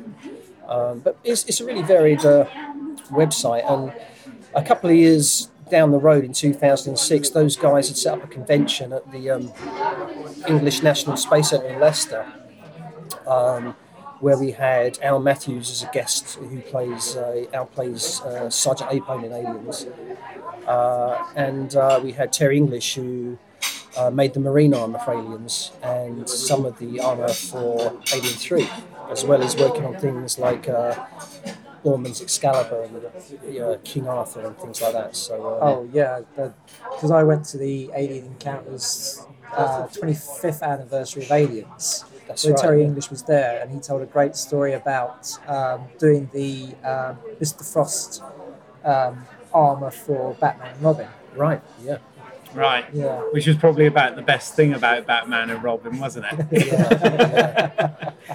yeah, I think Terry's armor was uh, was definitely as well. And, uh, but yeah, yeah, you know, um, yeah, we got involved with those guys, and uh, when this convention came along in 2006, I, I'd actually um, I had an alien, a couple of alien costumes, which I'd kind of bought, uh, not with the idea. Uh, not with a view to wearing, I wasn't interested in that, but I just thought that'd be it'd be kind of cool to have a couple of aliens on my uh, ceiling in my lounge, and uh, so I had these uh, alien costumes kind of all made up on the ceiling. And I took them to this event that they put on, and uh, the event really uh, was uh, kind of a bit like Alien War, which was uh, an event uh, run down at the Trocadero in Piccadilly in Yes, London. I went to that. I Oh, remember going to it back Yeah. in the day, and Yeah. and on the same day, I also because it was it was when I was younger before I lived in London, and um, I remember that I came up specifically for the day as a bit of an alien geek to do Alien War, which. Uh, which I thought was very well done, and again they had all the costumes and stuff. And funnily enough, I went to um, I think it was probably Forbidden Planet after that, and I bought. I don't know whether you remember this. They had the Aliens technical manual. Yeah, Do you remember yes. that? That had Yeah. all the uh, that had bits of the costumes and the weapons and obviously the vehicles Hmm. and all that sort of thing. So it was kind of an aliens day out. Right, Uh, yeah, yeah, yeah. Do, you, do you remember when you were queuing up? The entrance was right by the exit, so you would always see them running out screaming. Yeah, That's exactly. right, yeah, yeah. exactly. And it was, it was just so well done. And as you were queuing up, they had the music playing, so you were just, it was just building up the tension. It was Yeah. a really, it was really well done. Yeah, I thought it was. I, I, it's a shame it's not. You know, it's a shame they don't have anything like that sort of still there, really. But um, Yeah, it was it didn't- popular. yeah, it didn't last particularly long, though, did it? No, it um it reopened in Glasgow for a time, and I believe in Blackpool fairly recently, about eight nine years ago, under a slightly different name because they couldn't get the copyright for the uh, costumes and things like that. But the concept was the same. Uh, I suppose we should tell any, for anybody that doesn't know. Oh it's- yeah. it- it's kind of like a, a, a haunted house kind of experience where you're led through uh, a labyrinth of um, Well, was a laboratory, wasn't it? yeah, like Yeah. a science laboratory, a bit like the ones you see in the, in the second movie, Aliens. And you're you're led around by marine uh, marines who are basically telling you that um, there are aliens in the installation and they're, they're, they're guarded and the rest of it. And you'll be quite safe until, of course, they break out, and then uh, you've got to run for your life. And uh, as you escort it out, uh, Yeah, yeah, yeah. the The, the, the, the conceit is you're kind of uh, you've joined a research team that's gone there, and um, I mean, I, I used to work at, uh, for a spell at London Dungeon, and uh, you know we used to do sort of similar things at, at that, and um, you, you, you know, uh, but in this, yeah, you had the actual aliens jumping out and Yeah. attacking people. I, very I good. do remember they they must have put somebody in with the group because somebody always gets grabbed. That's right. You always put a plant Yeah, in. you have a plant in there, and uh, I remember they, they were doing the whole lift gag where we were all stuck in the elevator, and uh, you, you know, and, and they did some really good work with you know strobe effects Yeah, and dry smoke. ice and Yeah. you know all of that stuff. Plus, um, uh, if I remember right, the, the pulse rifles even get fired at one point, and they, they were using sort of in, interactive lighting and sound effects and all of that stuff. It was, it was really well done. Really Yeah, well it was, done. an ama- I mean, it was, it was an amazing show. When they opened in, I think it was '93, might be '92, I'm not quite sure, but around that It time. was it was ninety three. And they had Sigourney Weaver came down and Lance Henriksen Oh, were there right. for the opening, and uh, Rico Ross, I believe, as well. He was in the second movie, and um, yeah, yeah, it's quite an amazing thing. And uh, they put on a similar event in, in Leicester back in 2006, and at the National Space Centre, which is uh, for anyone that's not been there, it's. Uh, it's, it's a bit like uh, a poor man's version of the Kennedy Space Center, which, which isn't entirely a fair description because it is actually amazing when you go there. You see uh, rockets, which were part of the British space program back in built back in the fifties. Uh, uh, before that, those programs were, were abandoned, and, there's lunar modules and uh, there's moon rock, all kinds of stuff. A dome cinema, and they have these uh, educational uh, suites in there, which uh, basically they're, made, they're designed to look like uh, a mission control or uh, and a med bay and a science lab and this kind of stuff. So those were used as sets uh, for this group of alien fans to create their own alien war, which they called the Alien Encounter. Wow. Uh, and all the money, you know, went to charity. I think it was very cheap. It was about five for a ticket. You spend about 20 minutes in the whole experience. First being shown uh, an instructional video of the kind of research they did there. And then you would go for a walk actually through the science labs until the alarms would be set off and the Marines would rush in and they'd try and escort you out the back door as quickly as possible. All the while, aliens jump out at you trying to kill you, just like uh, just like Alien War. But the production value was really high because because it was set at the space center. They had all these purpose-built sets, so it looked like something you would see in a movie. So it was, it was pretty convincing. It was convincing something like that can be. you Yeah. know, and um, Well, I mean, it's it's funny how, as a piece of entertainment now, how popular that's become because obviously they've been doing it over at sort of Disney and Universal Studios and whatever for years, but in more recent years we've had Secret Cinema. Um, you know, do those sort of events, and, and I went to the uh, the, the Star Wars one uh, last year, and uh, which again is one of those interactive, all-encompassing uh, type situations, and they've really gone to town and decking this warehouse up to look like those various worlds and, And and like the year before when they did Back to the Future. right, yes, Yeah. yeah. Well, they actually had a sadly, I whole square. to that one. Yeah, But I well, we all got to see it on the news because they had um, was it the first two days they couldn't open because they weren't ready, Ah. and of course a lot of people had turned up for it and got pissed off Right. because They they, couldn't get in. they recreated Hill Valley. That's right. Yeah. literally, yeah, yeah. I went to the. I didn't go to those ones, but I went to the Back to the. Fu- Uh, sorry, the. Um, I went to the Casablanca one. Oh wow, which was really good. So they had a huge Rick's bar, and uh, you, you'd be sat at your table, you know, quietly enjoying a drink, and the, the, the French police and Gestapo would turn up and ask for your papers and things Oh, like that. fantastic! Yeah, fantastic. really. I think at the moment they're doing a 28 days later because it's not yeah. it's not really secret anymore, is it? Secret cinema. It's become like a sort of Well, the, the secret know. is you don't know where it's going to take place. Yeah, yeah, But yeah, so uh, 28 days later is the, the one they're doing this summer. right. they managed to keep secret, much to my annoyance, the Prometheus one they did that year. The film came out, Oh wow. and it ran for something like six weeks, and I, I didn't know about it at all. Yeah. And a lot of uh, sort of die-hard alien nerds that I know just um, they had no idea it was on, so we all missed it. So Well, it apparently they did a great show. fantastic Blade Runner one as well, which I, I didn't know Know about, about, until yeah. after the event. So, uh, so yeah, so maybe it is good that they publicise it now. But, uh, Yeah, that would probably be the one I'd want to see most. Would be the Blade Runner one. I- I Yeah. think, Yeah. Yeah. I'm sure they might bring those ones back.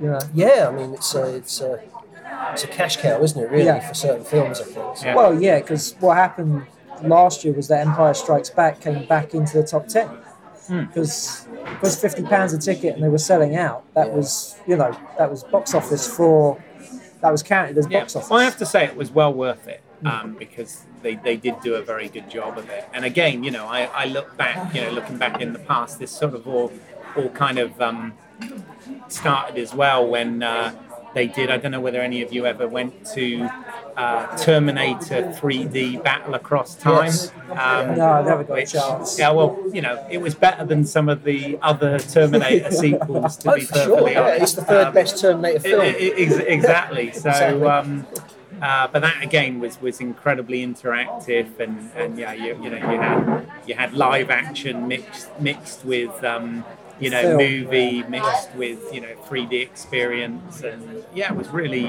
so. Yeah, it's it's interesting how that's become a an extension of the movies and a, and a new piece of entertainment, really. Um, yeah. Cool.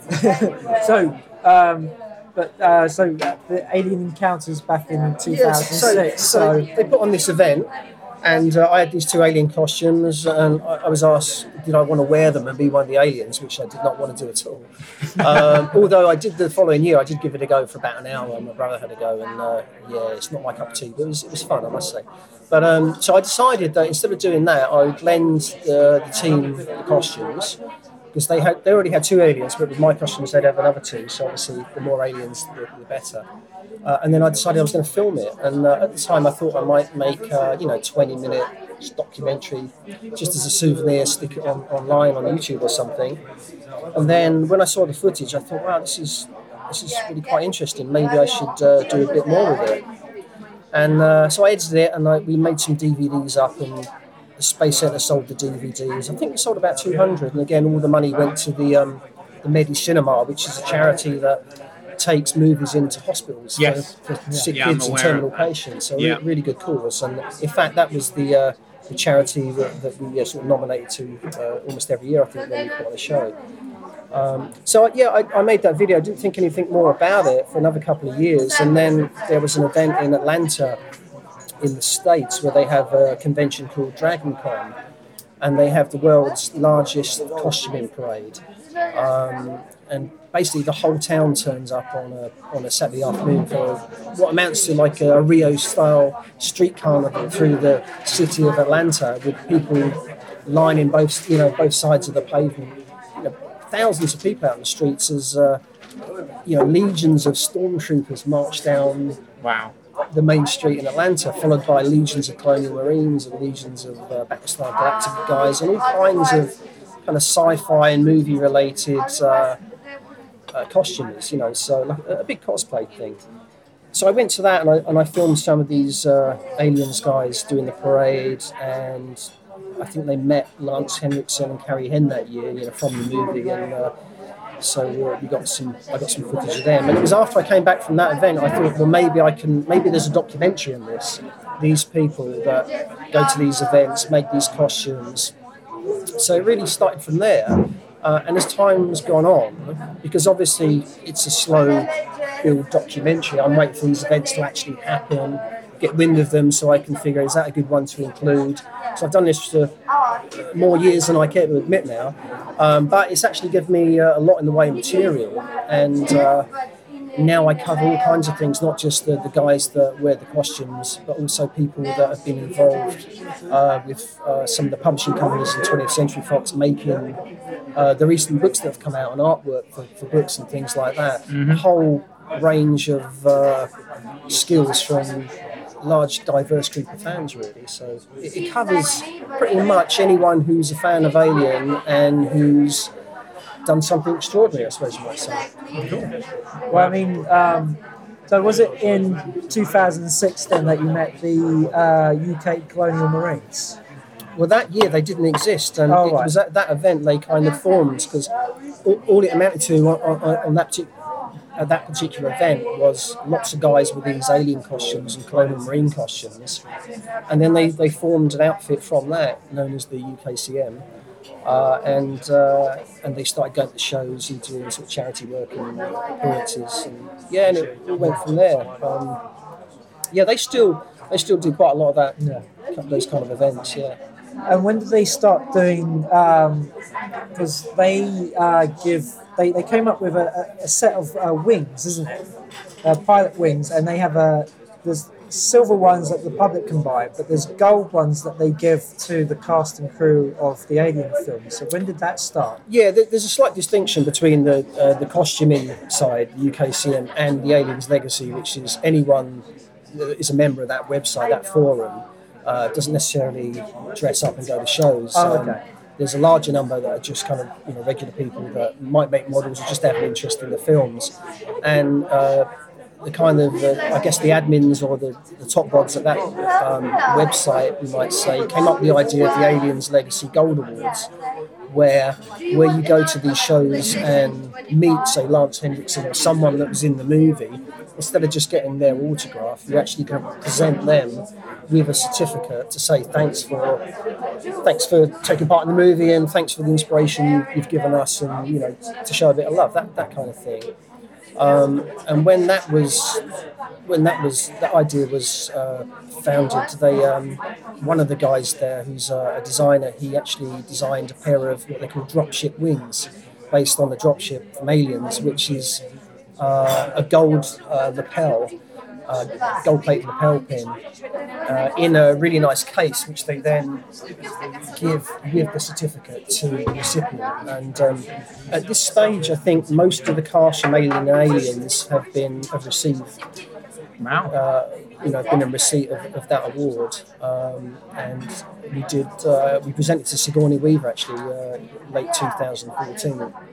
So she she was the hardest one to get because she's only started doing these kind of shows uh, in, in the last 18 months, I guess. Yeah. And you captured all of this, yeah? You've got No, I wasn't allowed to Oh. film her, Oh, unfortunately. that's a yeah, shame. yeah. Unfortunately, Okay. the organisers from that show in Canada weren't, weren't um, wouldn't uh, permit us to film that. Right. Um, but yeah, most of the other ones we've got, and we've got a photo of her receiving the award. So you know, I can. That's one of the challenges of actually the filmmaking of, of the filmmaking with this thing because. Uh, there was uh, there's a girl called Melissa Klassen who lives in Canada, and a few years ago they brought out a game called Aliens: Colonial Marines. And when the game uh, came out, it was it was quite controversial because they'd had trailers for it and they'd advertised it um, with a certain graphic capability, shall we say. And when the actual finished game came out, it didn't look like the game they'd advertised.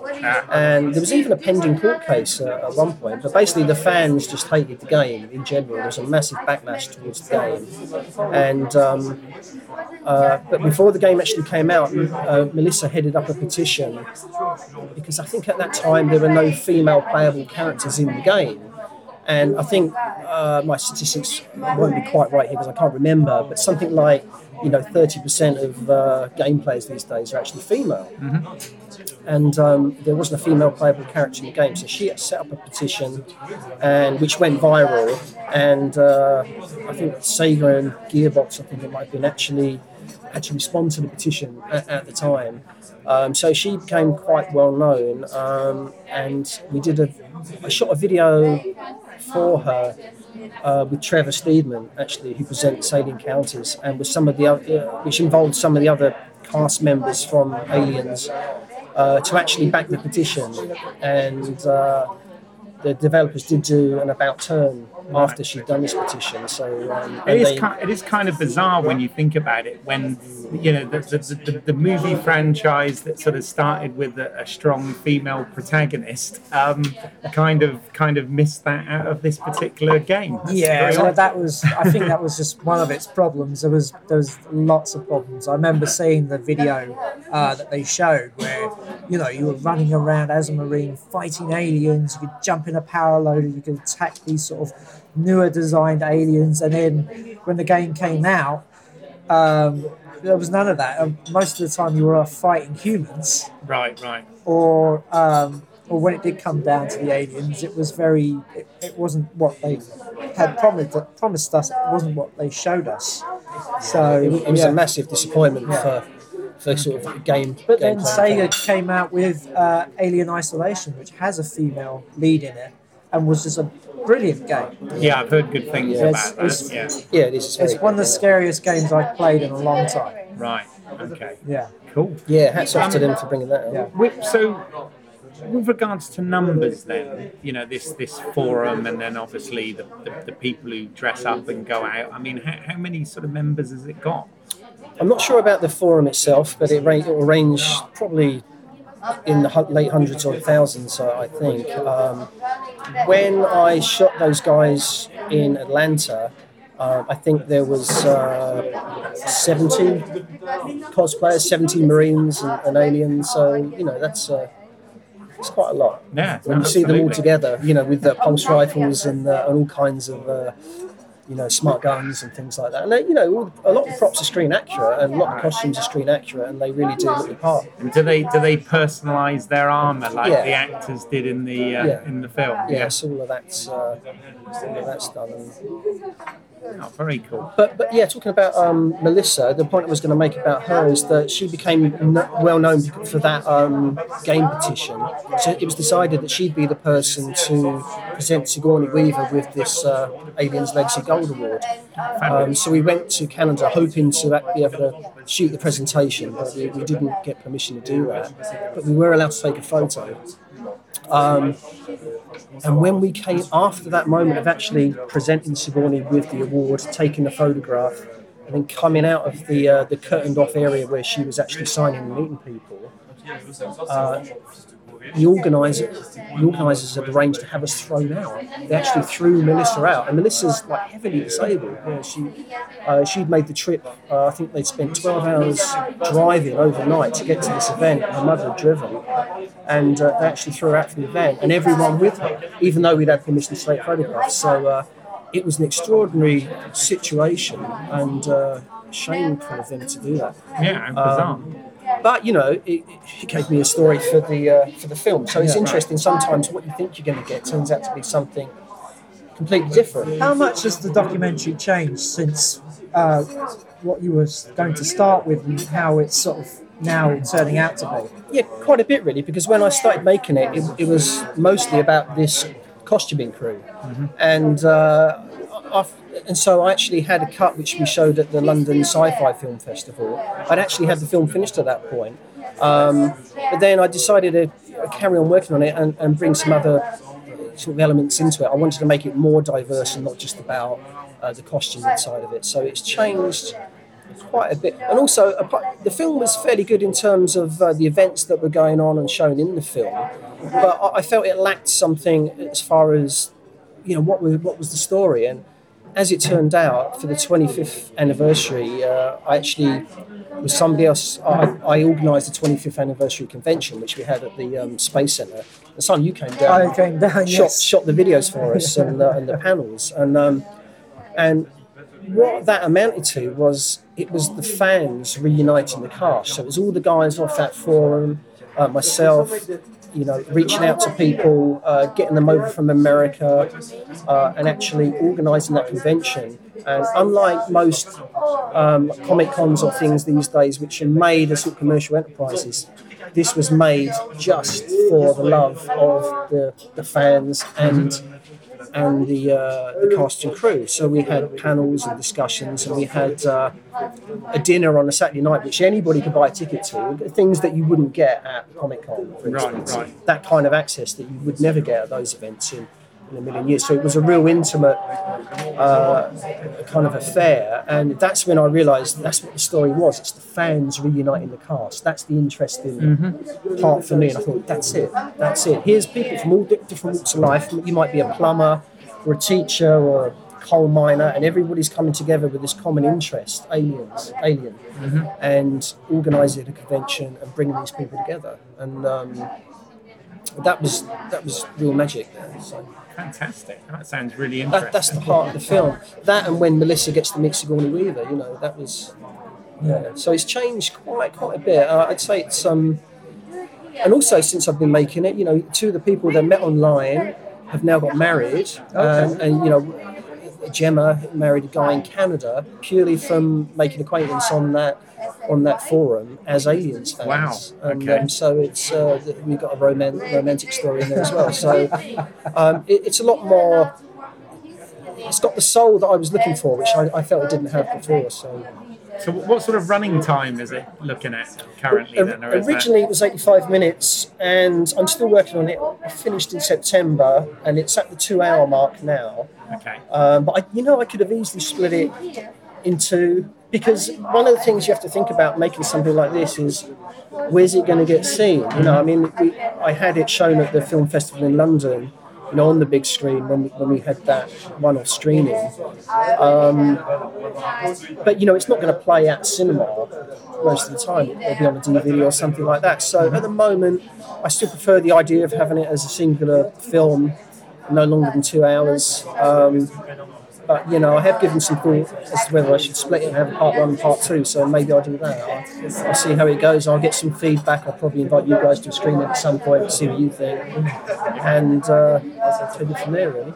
Yeah. That sounds fabulous. And I have to ask, your two alien costumes, yeah, Um, are they the, uh, you know, the, the, the, the Giger ones or the Stan Winston ones? So smooth, smooth head or scaly head? Sc- scaly head. I'll tell you for why as well. They're, the the the Stan Winston costumes are kind of recast from those original costumes. So they're quite a bit smaller because of recasting and shrinkage and, and everything else. They're, they're smaller than the originals would have been by a couple of two or three sizes, in fact. Um, you know, unless you're really big, you can, you can get into them. And you basically sew, like the films, you sew the rubber parts onto lycra anyway. And uh, but the heads are quite tough to get on because the hole's are so much smaller than because they're like third or fourth generation Lucas. But people do it; they hollow the heads out more and they, they build these costumes. But the reason I got those is because they're freely available on eBay and have been since uh, I guess about 2004, 2005. There's a couple of guys in the States that have got these parts and, and manufacture them. And you can buy a kit on eBay for about $500. wow. And then you'll spend probably another $400 with the accessories and the glues and the resins and the paints that you'll need to sort of put it together. But um, you can get, there are specialist makers who will make a Giger costume, which isn't a million miles away from the Winston costume, as, as you know, um, but they'll cost a lot more because they're kind of bespoke. Uh, take, you know, they're tailor made and um, they, they, they'll run you a couple of thousand. But I've seen, I've seen those and they're quite amazing. They're, they're definitely the, the better costumes. For the purposes of something like the, uh, the Alien Encounter show, uh, which is sadly no, no more, by the way, um, then the cheaper costumes are perfect because you're jumping out from the shadows anyway. you know, and then yeah. you're under strobe lighting and things like that. So, but yeah, people buy them and they wear them at these uh, Comic Con events, and it's always a popular one, the Alien, because it, just the fun factor. You know, you jump out at someone and. Uh, you know, they, they always go down well. I've never done that myself at a show, but um, actually, I did it once in uh, Belgium. Yeah, All right. yeah, well, and it, it was a lot of fun. But I found the costume intolerable to wear. I can imagine. It's not yeah. my, it's not my thing at all. But Yeah. um, as a one-off, it was kind of fun to do. Wow. Okay. So um, I remember one of the stories um, that was in the documentary that you showed at uh, Sci-Fi London was about uh, Gareth, who is a alien performer. And there's his story still in there because that was kind of it was quite a, a very moving story, especially the stuff he said on camera. Yeah, I mean, Gareth is six foot seven and uh, he's quite lanky. He's, he's fairly slim, so he's perfect in an alien costume. When you put him in that costume, because the head sits on top of your head a little bit, he, he's uh, he's over seven foot, so he's the perfect build for an alien. And I think since he had nightmares as a kid, he's basically always wanted to be an alien. So he does it uh, sort of um, semi-professional now. He, d- he does a lot of events, and uh, he's been on Children in Need, all, all kinds of stuff. You know, as uh, Abe the Alien or Abe T Alien, as he's more commonly known. Um, Yeah, you yeah, he's- can you can always tell when it's him because he's, he's the alien with the dog collar on. yeah. He wears a red uh, studded dog collar, so he's quite um, he's, he's quite um, uh, distinctive. You can always pick him out of the crowd because he's so tall as well. But yeah, he plays the part really well. He studied the mannerisms and the films. He's totally into it. And so a lot of these people that do this costuming, they're really they're like the Marines as well. They some of them they take it very seriously, you know, in a tongue-in-cheek way, but they, they take it seriously when they're performing, as it were. And uh, but they still uh, recognise at the end of the day it's just a bit of fun, and uh, so everybody's pretty down to earth and. Um, yeah, it's quite a cool thing. Kids, kids love it when you when you go to these shows and there's a seven foot alien there, and the kids are not quite sure. They know how to approach the kids without, you know, the young kids. I mean, without frightening them, and uh, you know, so they, they, handle it responsibly. And, you know, I mean, if you're an adult female, then you're fair game. They'll just he'll just lunge at you, you know. So um, yeah, and uh, people will run off screaming. So. Um, it's amazing what a legacy this whole thing has got. I mean, you, well, you know, we, we, yeah. myself and Simon always joke of sort of how many times on our podcasts we end up mentioning or coming yeah. back to the Alien franchise. It's most episodes, I think. It's, uh, it seems yeah. to pop up. Yeah, yeah. Uh, I think the, the, final question I have for you is: um, How did you get Trevor Steedman involved in the documentary? Because he's the host, stroke narrator, isn't he? Yeah, so Trevor, he played uh, Private Wierzbowski in, in Aliens. And I met him, I think it was 2008, at, uh, when we did one of these, the th- it would have been the third uh, Alien Encounter show at the NSC, National Space Centre. And he was our special guest that year and a recipient of the Aliens Legacy Gold Award. Um, and so, yeah, he was invited up. To, we got up in a hotel um, we usually stay in a hotel with, the, with all the cast, and uh, every, everyone's under the same roof. In the, in the evening, we'll have a dinner on, on the Saturday night after the, the encounter's closed down. And um, so I met him there and uh, did a few other uh, kind of commercial, unrelated, uh, uh, you know, uh, film production projects with him. and I said, do you, do you fancy doing narrating this documentary that I'm doing? And and he said, yeah. So, um, which is brilliant. Really lucky to get him, and uh, he's been really passionate about the whole thing. And the thing I say about Trevor is, is that he sort of he gives without wanting anything in return. You know, uh, he's just been completely into it, and he's a producer on. It's been going on for so long now. He's now a producer on the um, uh, on the production, and um, he's been brilliant. Yeah, it's, I mean, if you can get a cast member to present a oh. documentary, then yeah, uh, absolutely, yeah, that's a great place to be. And um, and uh, yeah, I mean, the other good thing about Trevor is that he wasn't. Not everyone was involved in the Aliens uh, anthology um, documentaries, which are extensive, but obviously those guys couldn't get to everyone uh, for every you know for every single every single thing they were doing. So it was kind of nice to use someone that wasn't on that. Um, yeah, so really lucky to to have him really. And, uh, well, no, he's very. I, from what I've seen, he's very good in it. I mean, those those the bits where um, he is interacting with the other um, with the fans. There's a, they do like a bug hunt, didn't they? Where he was in armor, running around, chasing the aliens. Yeah, that, that was amazing. That was uh, um, when we when they did the alien encounter that year because the alien encounter is in in a, in a certain part of the space that you buy a ticket, you go in, and as uh, but there are sideshows to that as well where there are dealerships with um, props and things like that and talks and lectures about the films. And one of the other things they did was called a bug hunt which was uh, basically the alien is on the loose. And this was designed purely for kids by the spa- by uh, a lady who worked at the space center. The kids would have to hunt the alien. They'd be given clues. They would have to go and find the alien with the marines so the alien would be captured, and then the kids would all get a sweet or, or something like that. And at that point, Trevor actually asked if he could dress up in one of the guys' uh, you know, yeah. costumes. So it was completely his idea and uh, unprecedented, really. And so you had this uh, original cast member dressed in the armour for the first time in you know 25 years, um, you know, since he'd been on the film taking part in one of the events wow. with yeah. the children. So it was absolutely, uh, it was just a brilliant moment, and you saw him put this stuff on, yeah. and he still looked the part. That, that he did, yeah. Thing. You know, yeah. he's, he's a, a, big, strong guy, and um, he looked like the marine you wouldn't mess with. You know? Well, I remember because you had like a whole load of posters made up for the documentary, and of course, one of the posters was him in his full armor. That's right. Yeah, yeah. As I recall, uh, he had. Uh, Gareth the a- AT alien on, on a leash, I think, in the, in that picture.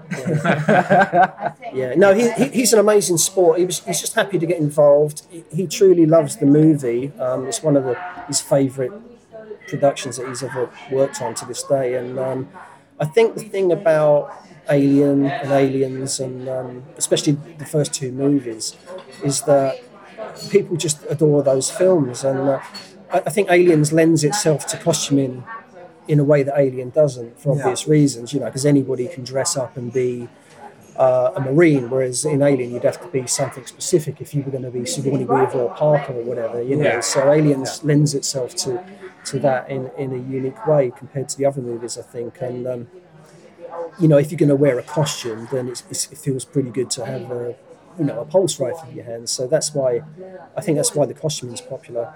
And yeah, just to see him dressed up like that amongst all those guys, I think that that just was a dream come true for a lot of those people. You know. No, no, no. Yeah, that's cool. So, what what stage are you at with this now then, and what's the plan? Well, I'm just finalising editing. Really, I've got to record. Originally, at the end of the film, I had. Do you do you remember the theme tune from Cheers? Yes. Uh, everyone, Yeah. everybody knows your name. I had a montage at the end of everybody kind of having fun at the end of the film, a pre-credit sequence.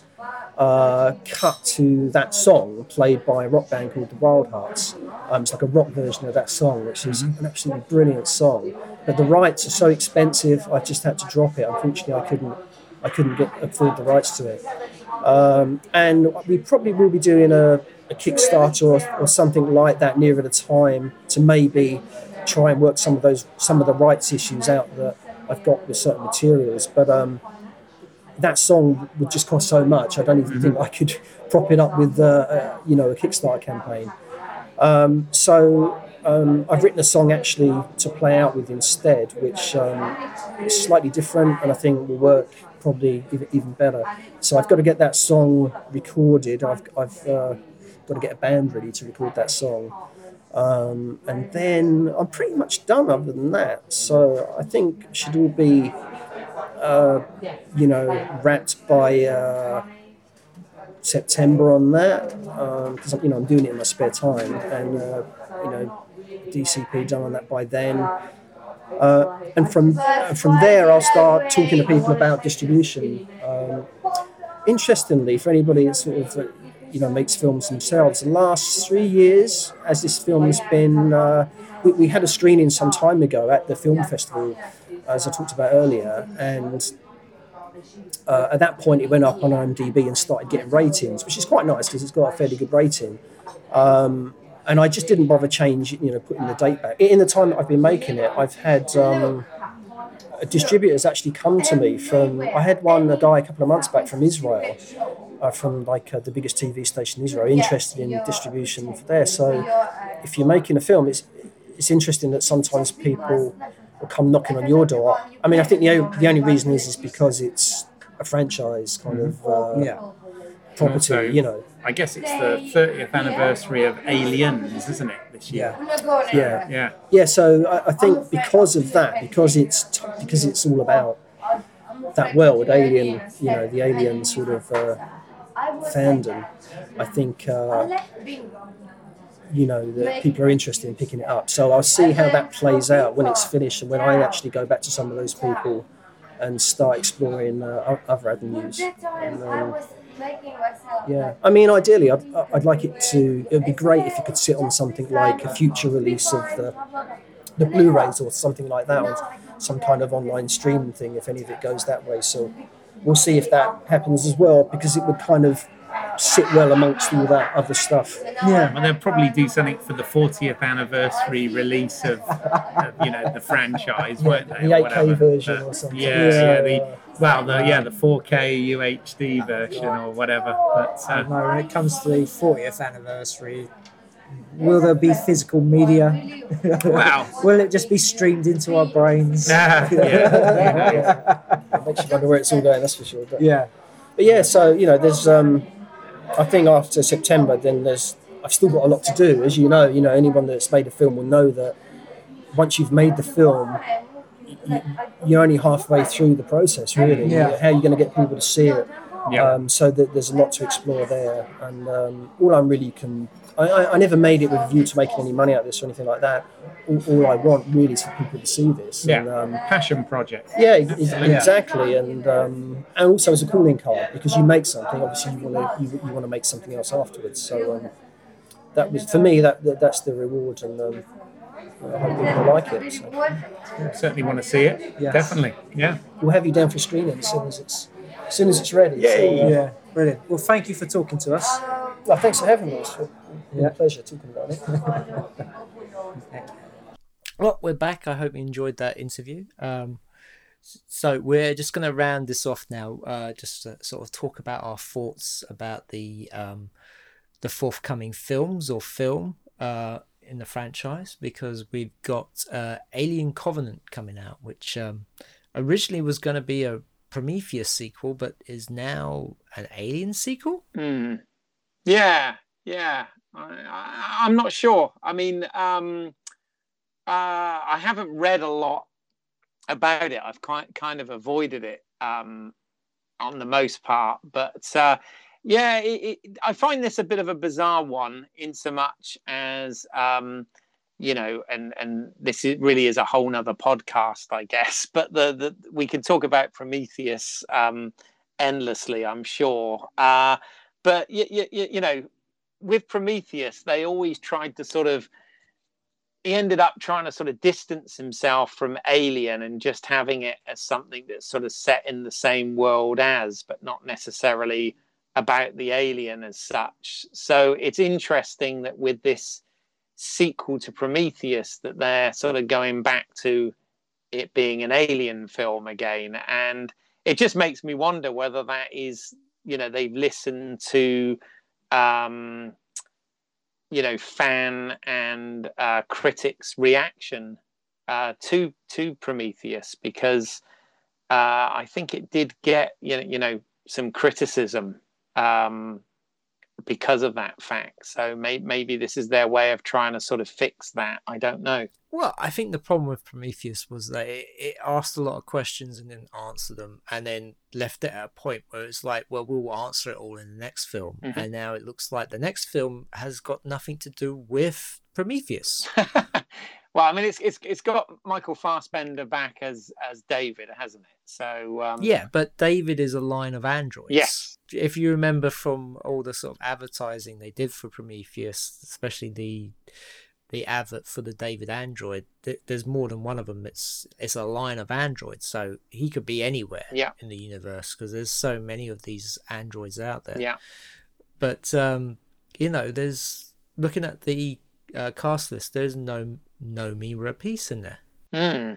no, no, it's uh, yeah, interesting. Uh, as I said, there's there's not. I don't know a lot about it. Um, uh, I haven't read sort of too much on it either. But uh, you know, uh, I'm not going to lie. I, I'm, you, you know, I, I will, I will obviously watch it. you, you, you know, uh, it, it's not a Harry Potter film, so I'll, I'll definitely go and see it. No, but uh, yeah, I, I don't know. It, it, it's it's interesting where they're going. I mean, at one point there was talk of they were going to have they were going to have a sequel to Prometheus, which Ridley was going to do, and then they were going to have a fifth Alien film, which Ridley was going to produce. But I'm guessing that this has kind of replaced that idea now, has it?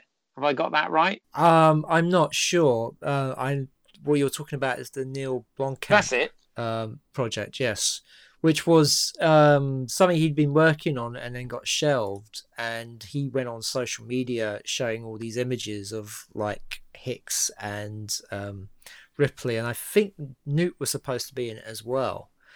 And they, they were sort of disregarding Alien 3 and Alien Resurrection, hmm and that they were just making it a direct sequel to Aliens Interesting.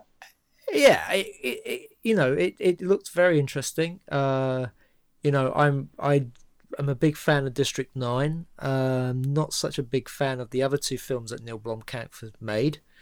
Um so but yeah it would be interesting to see what a filmmaker like him would do with the series. But what with alien covenant being made now we don't know if you know if the uh, neil blomkamp alien 5 is going to go ahead or not I mean, it's still listed on IMDb. It's listed for a, a 2017 release. Which is the same year as this is is Covenant, isn't it? Yeah. So uh, I don't know. It's yeah, could be interesting. I mean, it's a you know for Fox, this is a, a big franchise, and um, yeah, you, you, you know obviously we, we talked. I think we touched a little bit on on this a uh, couple of podcasts back about um, you, know all of the studios. Uh, or trying to make sure they've got their sort of major franchise tentpole type movies and um, you, you, know churning them out and uh, i know we've already sort of discussed as to whether that's a good or bad thing but um, the, the, the point is whether it is good or bad it exists and and and this is what's going to start happening now and uh, you know i'm sure that um, you know the alien franchise is is one that's you, you know gonna gonna continue um, I, I, think I mentioned on other podcasts, uh, you know, other other than the first two movies, um, I've got my issues with with all of the sequels, stroke spin-offs, etc. Whether mm. it be the ones with the Predator characters as well, or e- even Prometheus, you know, which, as I said, I was lucky enough to be yeah. involved on. But e- even that, I've got my um, my, my, my problems with. Uh, yeah, I, I mean, I do as well. But having said that, you know, all of those films uh, I own either on Blu-ray or DVD, and you, you, you know, I can't help the allure of this franchise and the allure of, of the alien itself and, and that sort of world. Um, I can't help but sort of you know buy into it really uh, for, for for better or worse. So um, you, you, you know, am I apprehensive about some of this stuff? Yes, but by the same merit, I'm also excited by it. So um, you, you, you know, I look forward uh, to next year and and the possibility of seeing more alien movies. Yeah, I mean, I you know, I, I will go and see it when it comes out next year, but. Um, the thing is, my feeling is that I, I, I wish they sort of maybe left this alone now and moved on to other stuff. Just because every time they make another, you know, alien film, it just dilutes it. Oh, of course it does. Yeah, I mean, this is the problem with lots of things. The more of it you have, the more it dilutes it. But you you know, this is about commerce at the end of the day and, and yeah. what makes money. And the, the the thing is, you know, there are those there are those that um and I get this as well. You don't have to accept all of it. I mean, there are those love Alien and Aliens, and as far as they're, concerned, none of the other films, particularly the Alien versus Predator ones and whatever, even exist. You know, mm. um, to a certain to a certain extent, Prometheus kind of rebooted some of that stuff a little bit. Um, in terms of even though it's you, you know it was sort of a precursor to Alien, um, it definitely ignored some of the things that had been set up in uh, the Alien versus Predator films, which were supposed to take place before that. Those so... films are just really not canon at all, because if if that was the the case, then we've had alien encounters on Earth for a long time. Yeah. You know, we we we've actually had like a you know a small town in America destroyed because they've had aliens there. But you know, so when they go to LV four twenty six, you know, they should have some idea of what's what's going to be there instead of like no idea. Yeah. But um, no, I mean th- those films, those films are garbage, and they just, I mean, seriously, are garbage, and you know, they're not canon. They don't exist. You know, the the first and and Prometheus. The problem with Prometheus that I really have is the fact that they try and make out that the um, the creature we saw, the, the space jockey, was one of these engineers. Mm. Yeah. And you, so you have this weird creature. So you start off seeing the skeleton of this weird creature that looked like it's been in that seat for thousands of years, and then we find out that no, actually, a couple of years ago, yeah, they, they they found them, and they're actually tall albino people. Yeah, yeah, um, yeah. Yeah, I mean, the the thing about Prometheus is it should have been its own film. It should just not have been anything to do with the Alien universe. Because in some ways it's not. I mean, the thing is, you've you've got like um, Ash in the first Alien, who's an android, but he seems to be really inferior when compared to David. Because mm. David is like an emotional being, where Ash really isn't. Yeah, yeah. No, I mean, it, it, yeah. There, there's there's you know, it opens up a whole sort of thing, which which you know we could have endless conversation on. But I mean, the the thing with 20th Century Fox and these franchises is. I kind of feel the same way about the the Predator franchise as I do the Alien one is beyond the first couple of movies it, it's it's not very good um, because you know I also wasn't a big fan of the Predators film that came yeah. out a few years back I thought that was a a major missed opportunity as well. So, um, so I just, I just, I just love the way you said that. It just made them sound like they're they're very posh, you know, the upper class predators that go out hunting at the weekend. We're going to do a spot of human hunting this weekend. Oh, pip pip. yeah, you know, but uh, the predators. Predators, no. and of course, um, again, back to the going sort of full circle here with our hmm. conversation, mm. back to the the sort of aforementioned dark horse graphic novel um, route uh, again mm-hmm.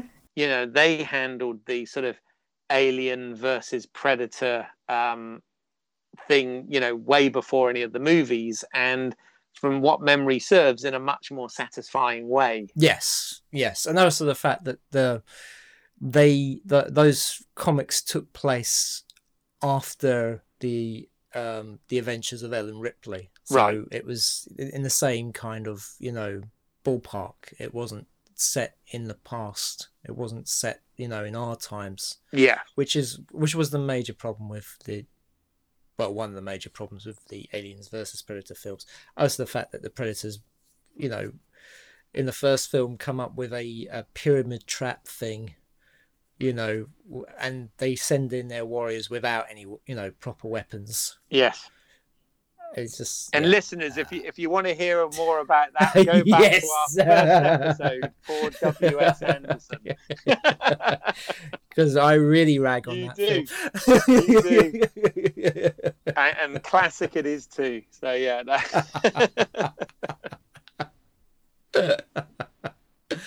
yes, it is indeed. Um, so yeah, I mean, so I think this will will will wrap up our uh, alien celebrations. Yeah, happy 426 anyway. exactly. Yes, join us again next week for our normal programming, uh, where we'll be looking at uh, another director in uh, the A to Z of uh, directors. So um, let's uh, sign off in our usual manner. So Keith, um, where can we find your work? Wow, if you're still listening, you can you can find my work on YouTube if you go to British Eyles, That's E Y L E S. Uh, there are some films on there that I've written, produced, and directed. Okay, and you can find my work always at independentrunnings.com. Uh, you can listen to this podcast on iTunes, Stitcher, Mixcloud, uh, Player FM, and YouTube. Um, you can uh, follow us on Facebook and Twitter. Just search Movie Heaven, Movie Hell, and please leave us a review and rating on iTunes and Stitcher. So, thank you for joining us, and uh, this is Simon Aiken, last survivor of the Nostromo, signing off. Brilliant.